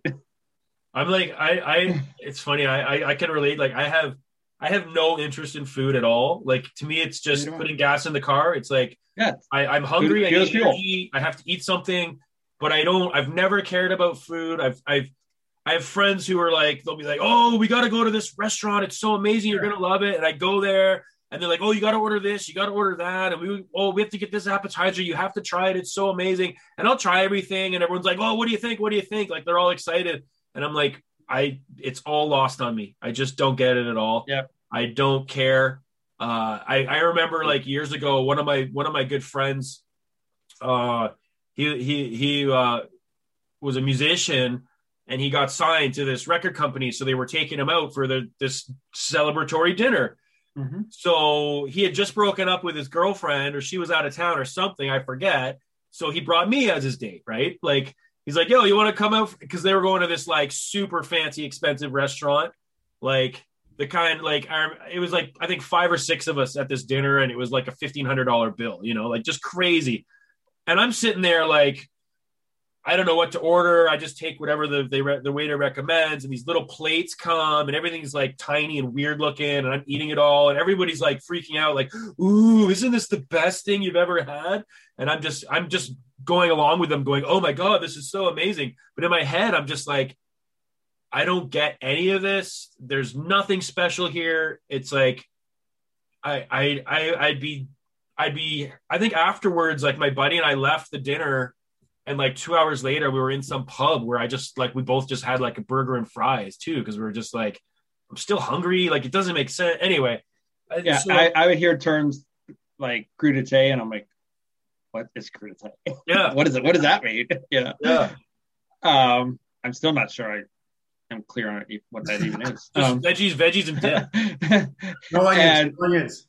what No onions in that. no onions. no onions and I, I'm kind of that way with with beer. I mean, I like beer, but I don't like really hoppy beer. yeah The hoppier it is, the less I like it. yeah And I don't. I'm not a big IPA fan, and I'm not a big stout fan. I'm more Yeah. of a lager and a pilsner. lager yeah Lager and a pilsner. yeah I'm cool with that. And you know, I don't want some cheap mass-produced beer. I don't want swill. You know, yeah yeah I, I want like a nice craft beer, a nice, a nice, a nice beverage that's pleasing to the palate that I Yeah. that I want to drink that I enjoy. You know, makes sense and something like that. Um, do you have any um do you have any underdeveloped senses like for me my sense of smell is underdeveloped like i i if there's like a you know a spill or a gas leak or something like i'm always the last to know if there's like a fire there's smoke i'm the last to know everyone else will be like oh do you smell that i'm like nope and and like so i have an underdeveloped sense of smell which I've always had, which probably is the the big reason why I don't care about food because smell is such a big part of taste. Where I'm just like whatever. Uh, but do you have any like do you have any senses that are either either like more acute or or less developed? I would say my sense of smell might be over acute because I'm really sensitive to smells. Um, I think um, my hearing, depending on, it depends Yeah. on if I if I'm hearing to for under what am I hearing or listening for? Am I hearing or listening for understanding or enjoyment? Yeah, It depends on if I'm engaged Yeah, you know um and um maybe my sense of touch like i can touch something that's hot for example and it not be i don't feel the heat of it or have to pull my hand away as quickly as somebody else might might have to. Yeah, uh, i can maybe tolerate that a little bit more. Yeah, um, and well, with with sight, I, I mean, I have really a good, um, I'm really farsighted, and um, I really struggle with with nearsightedness, okay, and um, it's it's really great when my spouse and I, when we were younger and we were in the in the car and driving, um, back before we had navigation, there was this thing called the Thomas Guide. Do you guys know what that is? It's Tom-Tom? a uh, well, no, Thomas Guide is like a a map with like a a spiral on it. Okay, yeah, just- yeah. It's a paper map Yeah. Oh. where you where you cross. It, it lets you cross reference your streets and such to find out to where you go. Yeah. It's like it's what you use before um, GPS and navigation. Yeah, we had something similar here. Yeah. Yeah, and um, we use that. We use that all throughout Southern California before. Yeah. You know, it's like, how do I get here without bypassing? How do I get here uh, bypassing the freeway and Yeah. such? Well, you go here to here, and then you have to cross reference. Well, um, my spouse and I were driving one time, at least one time, and you know, she's almost to the degree that I'm farsighted. She's nearsighted she, she she'd be looking she'd be like it's no we got to take exit whatever whatever and like it's about maybe a quarter mile down the road i'm like okay that, that's the exit coming up and she's like you can read that i'm like yeah that's really clear for me to read. She's like she's like how can you see that? And i'm like and then she's like looking at the thomas guide without any corrective lenses. And i'm like how could you read that? You know? And it's like you know that that yin and that yang or whatever you know? Yeah. I could see that totally down the road. And i'm like you know so i can start preparing to exit and such. Yeah. he's like i could never read that. I'm like well i i, I would struggle to read this without having my glasses on or something That's funny. That's funny. What about you, Drew? Do you have any your sensories? Do you find any are heightened or or, or less? I was gonna make a really bad joke earlier and say my my sense of humor was was pretty acute. Uh, That's just. that'd be all Uh, I'd say smell. I'm like you, Dave. Like I literally, it brings me back to yesterday. Um, my wife decided to clean everywhere with apple cider vinegar, and I just was like, literally came in, and I didn't mean to do this, like some kind of an inspector, but it was just so, so I would say pungent that you know mind you, she had cleaned and she'd gotten used to the smell. I wonder if mm-hmm. she she'd you know had the same experience, been away from the house and come in. Yeah. Um, I feel like I'm yeah, I'm really sensitive to smell and like and touch. It's weird. Like sometimes when other people touch me in a way that I feel is like inappropriate or aggressive, I'm I'm really taken aback by that. Yeah.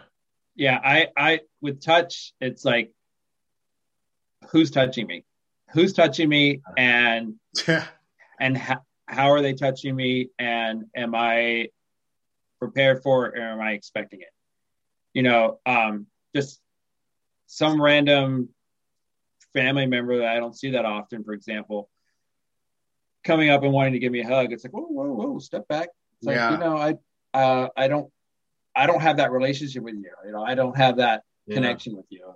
And um i don't i'm kind of touch averse i don't like that. You know if, depending on you know if if i know you well and you know you've you've accepted that boundary Yeah. and you've you've let me initiate that that contact with you yeah. on my terms and been respectful of that then we can give each other a hug randomly Yeah. whenever. You know, I Yeah.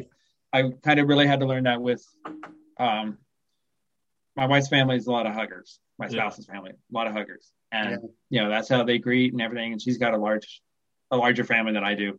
Lots of cousins and such. Yeah. And that's how they greet and interact and that's how they're cordial with another. And I'm like, yeah, that's not my norm. That's not my thing. That's not what I grew up with. That's not how I interact. Um, Yeah. and I've had to I've had to teach people that okay, I'm just that's that's not my jam. And there's people now that I'll go and I'll give a hug to, you know, just because they've respected that boundary and they've let me make the first move. Um, and then going back to what you were talking about the cleaning, you know, in our household we use a lot of we try to use a lot of natural um, cleaners and such, and I try to do a lot more um, homemade and holistic yeah. cleaners and such. You know, we try to limit the amount of chemicals in our house Yeah. because um, they're overall not safe. Yeah. And with my spouse's health issues and all of our sensory issues, it's like, why? Yeah. Yeah. And and it's like, you know, the household products can be just as effective Yeah. as the others. And plus, why do I want to make some big chemical company richer if I don't have to? Yeah.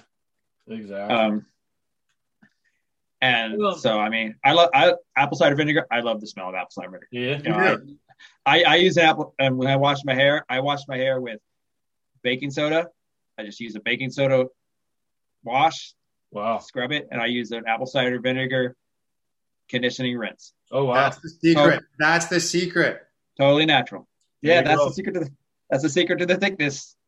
There it is. There it is. Yeah, There we go. I wish I knew that secret 20 years ago. Well, I was gonna say too, like talking better late about, than never.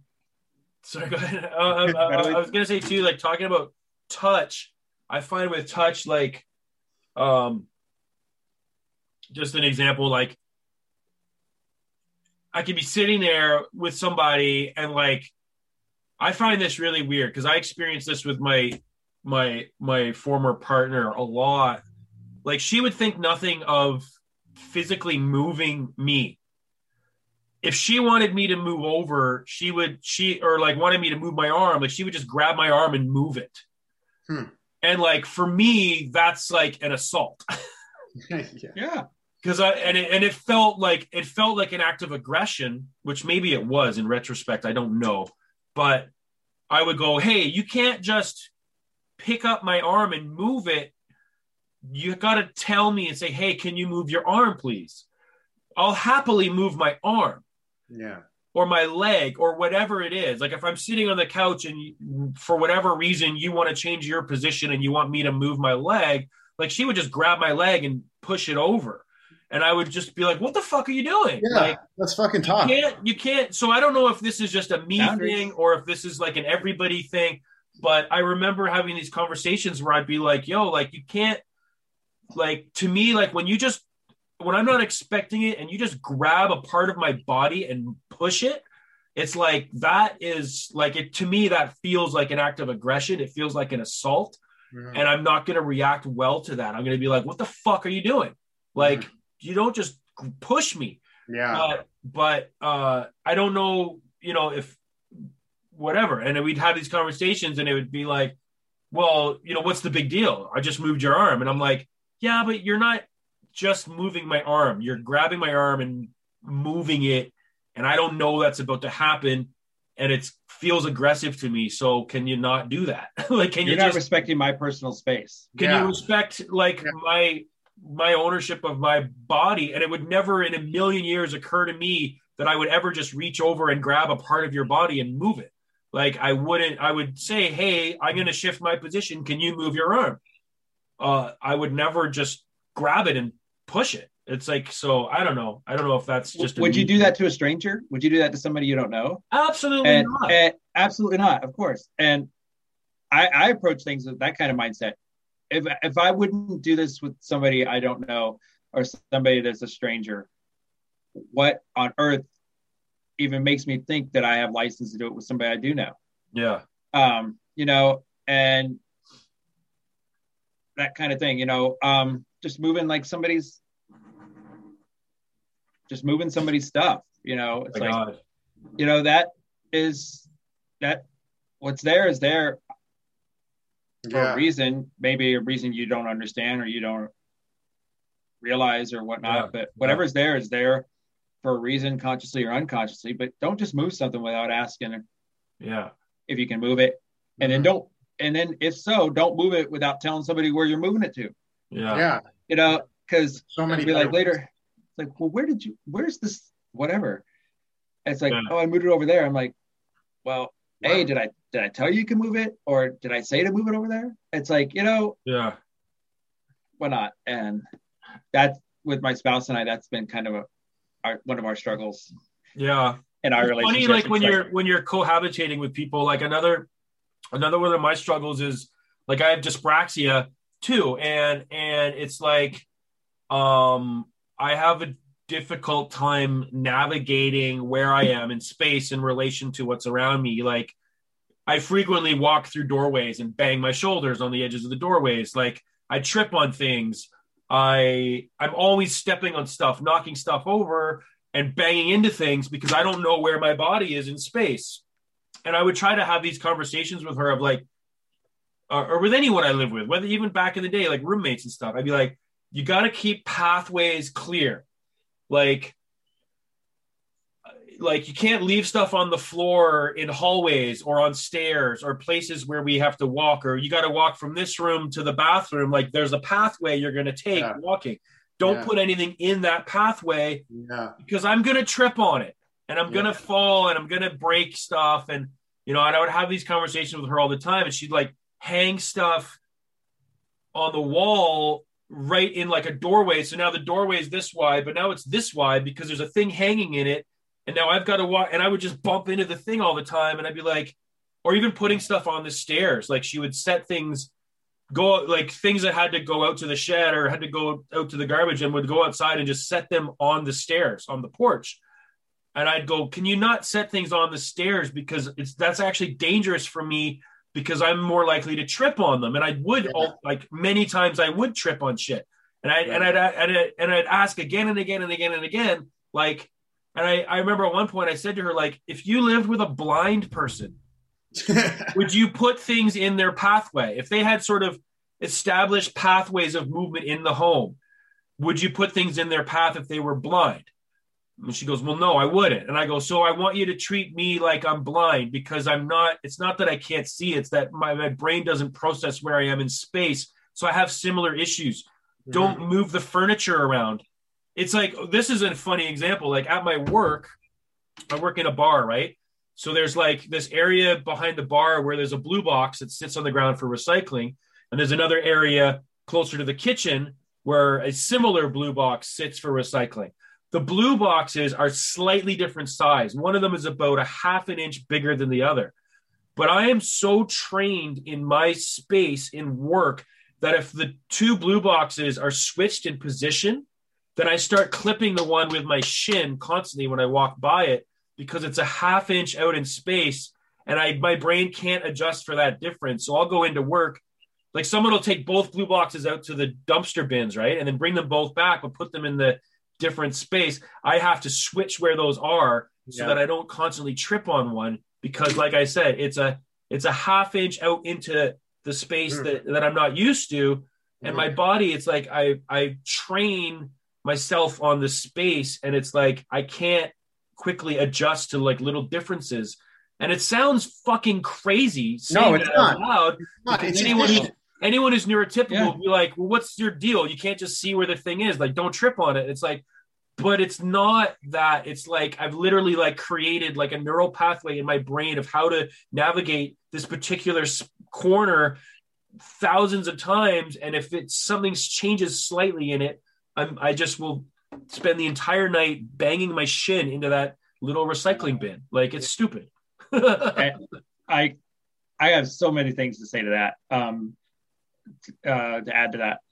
Um, you know, with the driving, so many autistics they don't know their spatial awareness or their spatial awareness. Yes, their how the how they relate to the space around them, and that's one of the other trepidations about driving mm, yes. is keeping in my space and navigating my space in relationship to others. You know, giving and allowing the proper amount in front and back and to either side. Yeah. And and that anxiety is just overwhelming for so many. Yeah. Yeah. And um, with my my son, I noticed that a, a lot in him. He's like bumping into things and yeah, everything, you know, and like a neurotypical would say, you know, he's clumsy and he's awkward. It's just no, he's that's he's just he has, he has like dyspraxia and yeah. he just doesn't know where his body is in relationship to time and space um, all the time. And yeah. my spouse, she struggles with that as well. Yeah. Um, and um, she recently, not too long ago, broke her leg.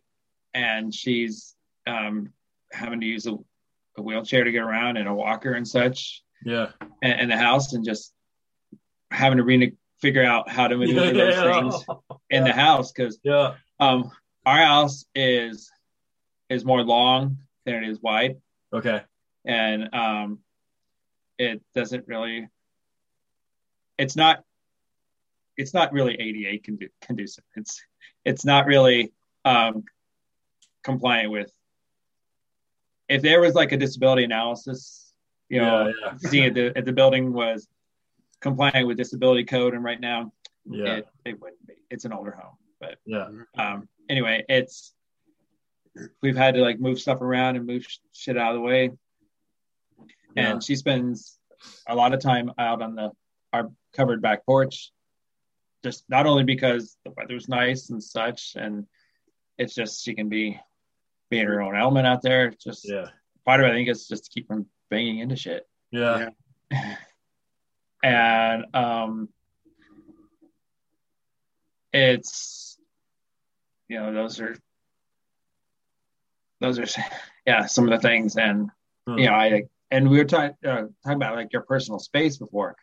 Um, and, and my job as a driver license examiner, I, I sit in the passenger seat. Yeah. And I evaluate the driver in the driver's seat. You know, um, the only time I ever in, invade their personal space is to for safety.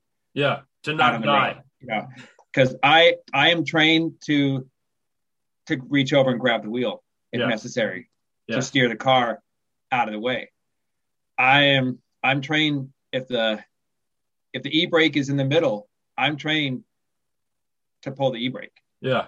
And um, otherwise, I don't interfere with their personal space. Yeah. I just give them directions, observe how they do it, and evaluate the test, and yeah, give the results when we get back.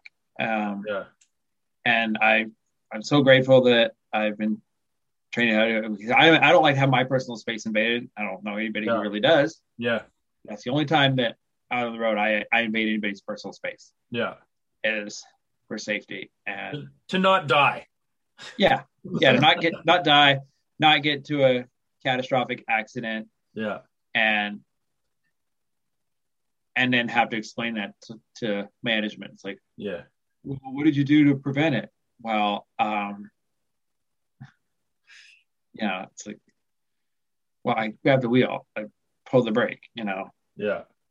You know, because I don't want an accident because I don't want all that paperwork. They don't want all that paperwork. No, no. oh man, this is awesome. Um, I just, yeah. I just uh, suddenly looked at the clock and realized we've been going two hours. This it feels not that long to me, but but uh, neither. Are you guys like? uh Are you guys okay if we uh call it here and maybe do this again? I'm cool. Yeah. Right. Was there anything that we missed that you were hoping to talk about today or? Um, I didn't really have an agenda. I yeah. just wanted to reach out and yeah, share a little bit about myself. Yeah. With, with the world and put out to the ether. And I just wanted to, I love this listening to the show. This felt like a safe a safe platform and a safe environment. And um, listening to all the other guests, I was like, you know, the people you have you've had on them before have been awesome yeah. and have rocked. And each time I listen to other guests, I'm like, these people, these people are living their authentic selves. These people, yeah, know their shit and they're they embrace who they are. And I'm like, I embrace who I am. Mm-hmm. You know, reach out, see what they have to say, see if they want to talk with me. Yeah. I feel can, like I feel like this tell. was this was just like uh I to me I, I love these conversations sometimes because well I should all the time, but I, I loved today. I just feel like it was like just like a oh it's Saturday morning, let's just have coffee and talk about yeah. whatever and and and um a lot of the time the show the episodes have followed uh, a bit of a similar arc each time, but this time today, I feel like we just kind of went in a bunch of different directions. but I really enjoyed it. I just enjoyed sort of feeling comfortable and feeling safe and just feeling like we're just chatting and loving to kind of just get to know you and and your about your life and who you are and how you do things and I feel like I learned a lot of like I I I I appreciate like your opinions and your attitude and your just kind of general being in a way that that I'm really um, feel good about. I well, thank you. I appreciate that. Um, I feel this the same, and I I want more authentic conversations like this all throughout. Whether it's yeah, whether it's through Zoom, you know, right now because of the pandemic, or when we get back to, to quote unquote normal and Yeah. being able to interact and intersect with people again. You know, I just want this authenticity. I, I want people to know that and accept that autistics are we just we're we're just human beings like everybody Yeah. else. yeah, We just we're not broken. We're not. We just think differently. We just have Yeah. yeah, And when just like any- neurotypical people start seeing seeing that they can benefit from the heightened awareness that autistic people possess and Mhm. work in harmony, then it's going to be fucking off the charts. yeah it's not what it's it's not the bad thing that you make it out to be it's only Yes, yes. a quote unquote bad thing because you you choose to label it as a bad thing. Yeah, mm-hmm. you choose not to open up your worldview and open up your not necessarily your minds but open up your hearts and your spirits. Yes, because i think a lot of the a lot of the ignorance is because people are willfully ignorant. They don't Yeah. want they don't want to change. They don't want to adapt. They don't want to anything that doesn't fit in their little circle or their worldview they Mm-hmm. Mhm. reject and i'm like well you're you're missing out on getting to know a lot of awesome amazing Yeah. wonderful terrific people that um, can only make your experience Yes. bigger better and brighter absolutely. and whatever I whatever part I can do to instigate that and be a part of that change and part of that world, then so be it. No Wow. matter big or small, whatever I can do, I'm going to do, and that's that. Well, thanks for uh thanks for showing up to be a part of our humble little podcast up here in Canada. It's it's and uh man, I really want to do this again with you. I, I just I love it. It's so fun and I love it too. and everything you just said is exactly the mission for why we're doing this. Like, you know, Drew and I work on this show every week and like we don't make any money on this show. We actually uh I, was about to say we lose money on the show, but I don't consider it I don't consider it a loss. But we spend money and we spend time to produce the show, to put it out. And but I don't consider that losing money because uh I, I get messages every week from people all around the world who say thank you and this is you know i'm listening to your show and it, it's speaking to me and it's articulating things i think are important for people to hear and it's giving us a voice and it's like and and and you know i'm not we're just doing a little this little small thing but it is reaching people and i think it's beautiful and i'm so grateful to to be able to do it and able to talk to people like you. It's just it's awesome man and and i think there's so many of us that are you know late diagnosed or figuring it out later and had have to kind of work to undo all this internalized feeling of being not good enough and broken and all this stuff and my hope is that like we we can just kind of leave a few markings along the path for those coming behind us to help them uh avoid some of the negative sides that we've had to face and highlight some of the positive sides. So hopefully people can get to that positive like authentic version of themselves uh sooner you know? Uh and also for the neurotypical world to like get to know us a bit because we have neuro we have neurotypical listeners to this podcast too who write us letters and say hey like this is helping me understand what you people or not you people but, but you know what i mean? Like I this is mean. helping me understand The letters are really aggressive. they're really aggressive, but it, it's helping me understand uh, life from an autistic experience in a way that I wouldn't have gotten otherwise.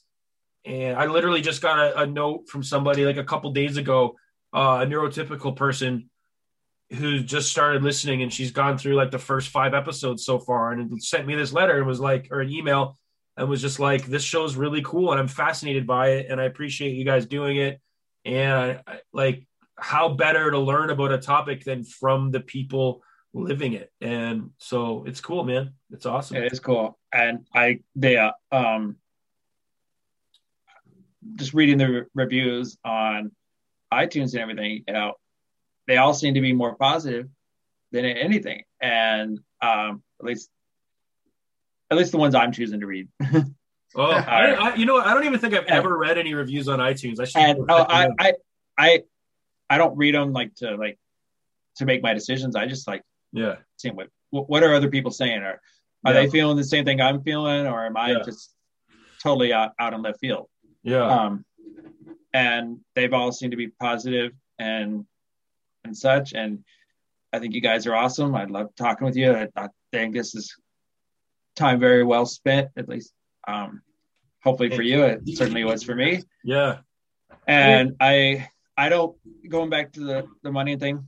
Uh, I don't think you can put a price on time like this, and no, you shouldn't. You, you shouldn't have to, and no, there's no reason to, yeah. and that's what keeps it authentic and real. Yeah, mm-hmm. hundred percent therapy. It's Saturday therapy, and yeah. Dave, we got to keep you on the radar because, you know, the long term plan with this project is to to get on to get first we got to get our Ryan's bus um, road ready and then we're going to take the hopefully when when the time is right and, and when the, when it's safe, we will take the show on the road. And yeah. uh, when the world allows us to, maybe maybe we can we can team up at one of those autism events that you were discussing earlier. Yeah, I'd love, I'd love that. I was That'd just going to ask you about that conference. Uh, two questions: is one like where was it located again, and then two, do you know if they have plans to do it again? Um, it's um, I I think they have plans to do again. Um, I I don't know for sure. I mean, I'm not in the loop, but I know that if if all the stars align, they want to do it again. Yeah. And um, it was located in San Diego. Oh, it's in San Diego. Yeah. And it's called Love and Love and Autism. Yeah. Um, they there's clips on YouTube yeah. from some of the past conferences and some of the wow. past speakers. Yeah. And there's uh, they have a website, loveandautism.com. Yeah. And they just talk about how they want to just change the narrative around yeah. autism. Because that's that's and, something that's super cool, and that's something that like yeah. if they do that, if they once the world opens up again, assuming it ever does, um, and I, am not I'm not paid or endorsed by them to say any of this. This is yeah. all, personal, uh, positive experiences yeah. that I've had with with that conference and my participation in it. We would, uh, I think that that's the kind of thing I would I would like, I would love to go to. Like if they do it again, like I I would, you know, Drew and I like we could just be like, yo, let's hop on a plane, let's go check it out. Like let's yeah. print up some flyers for the podcast and just go meet people and listen to lectures and conversations and just you know it's such a great community. Um everyone i've met so far in this autism community i mean it's just well it's like coming home right? It's it's pretty cool. It is. That's a great great analogy. Oh, it's a great vision. Like all the frustrations that i have in all of my neurotypical relationships like i know i can leave them at the door when i come here saturday morning and i know that I can actually like improve those relationships having had these kinds of conversations with like-minded people. Yeah. I think you should always go into any relationship uh making it leaving it hopefully not leaving it but you know what I mean leaving it better yeah. than um how you came in with it. Yeah. And and what you give is into it outweighs what you receive from it. Yeah. Because what you give to it um, enhances what you receive. hundred percent. And that's Okay. a perfect, perfect quote to end on. We're gonna print. We're gonna put that quote on a on an Instagram post if you're okay with it. I'm Um, cool with that. Yeah, I have and do I have my handle on Instagram. Can I share that? Yeah, If yeah, sure. Reach out. My handle on Instagram is driving while autistic. Hashtag Nice. driving while autistic. That's wow, your hashtag too. Okay. that's brilliant. So we'll uh so Dave, we're gonna have um uh usually I try to get the show up right away on Saturdays when we do it. I got a couple things I gotta deal with today, so it might be uh tomorrow, but I, I should have the show up on podcast apps, let's say within 48 hours. So I'll I'll we'll email you when that's up. So you can check it out and share it if you want. And then uh, I'm working on getting them up on YouTube soon, but that might be another little while. So uh, if you're okay Yeah. with us putting up the video as well on YouTube, that would be awesome. If if you're not, that's fine too. Yeah, Um, that's fine. Yeah. So and then yeah, and same thing when we get the new show, when we get the episode up, I'll we'll put it on, we'll post it on Instagram, and I'll make sure to to tag you in that too. So Sounds great. awesome. Look forward to it. So, yeah, thanks so much, man. This has been great. I love it, and uh, yeah, I really hope that we get to do it again. Me too. All Have right. a great Saturday, Dave. All right. Thanks for waking All up right, early. Thanks for getting Uh, up. Thanks for getting up early. Thanks You're for taking the time. I feel totally jazzed, energized. So Woo! good to go. All right, Dr. be well. Dre, Dr. Drew. Skittles. Okay, be, be well. Bye, you too, man. Thank you. See you, Dave. Sabona. Bye. Ever catch yourself eating the same flavorless dinner three days in a row? Dreaming of something better? Well, HelloFresh is your guilt-free dream come true, baby. It's me, Keke Palmer. Let's wake up those taste buds with hot, juicy pecan-crusted chicken or garlic butter shrimp scampi. Mm. Hello Fresh. Stop dreaming of all the delicious possibilities and dig in at HelloFresh.com. Let's get this dinner party started.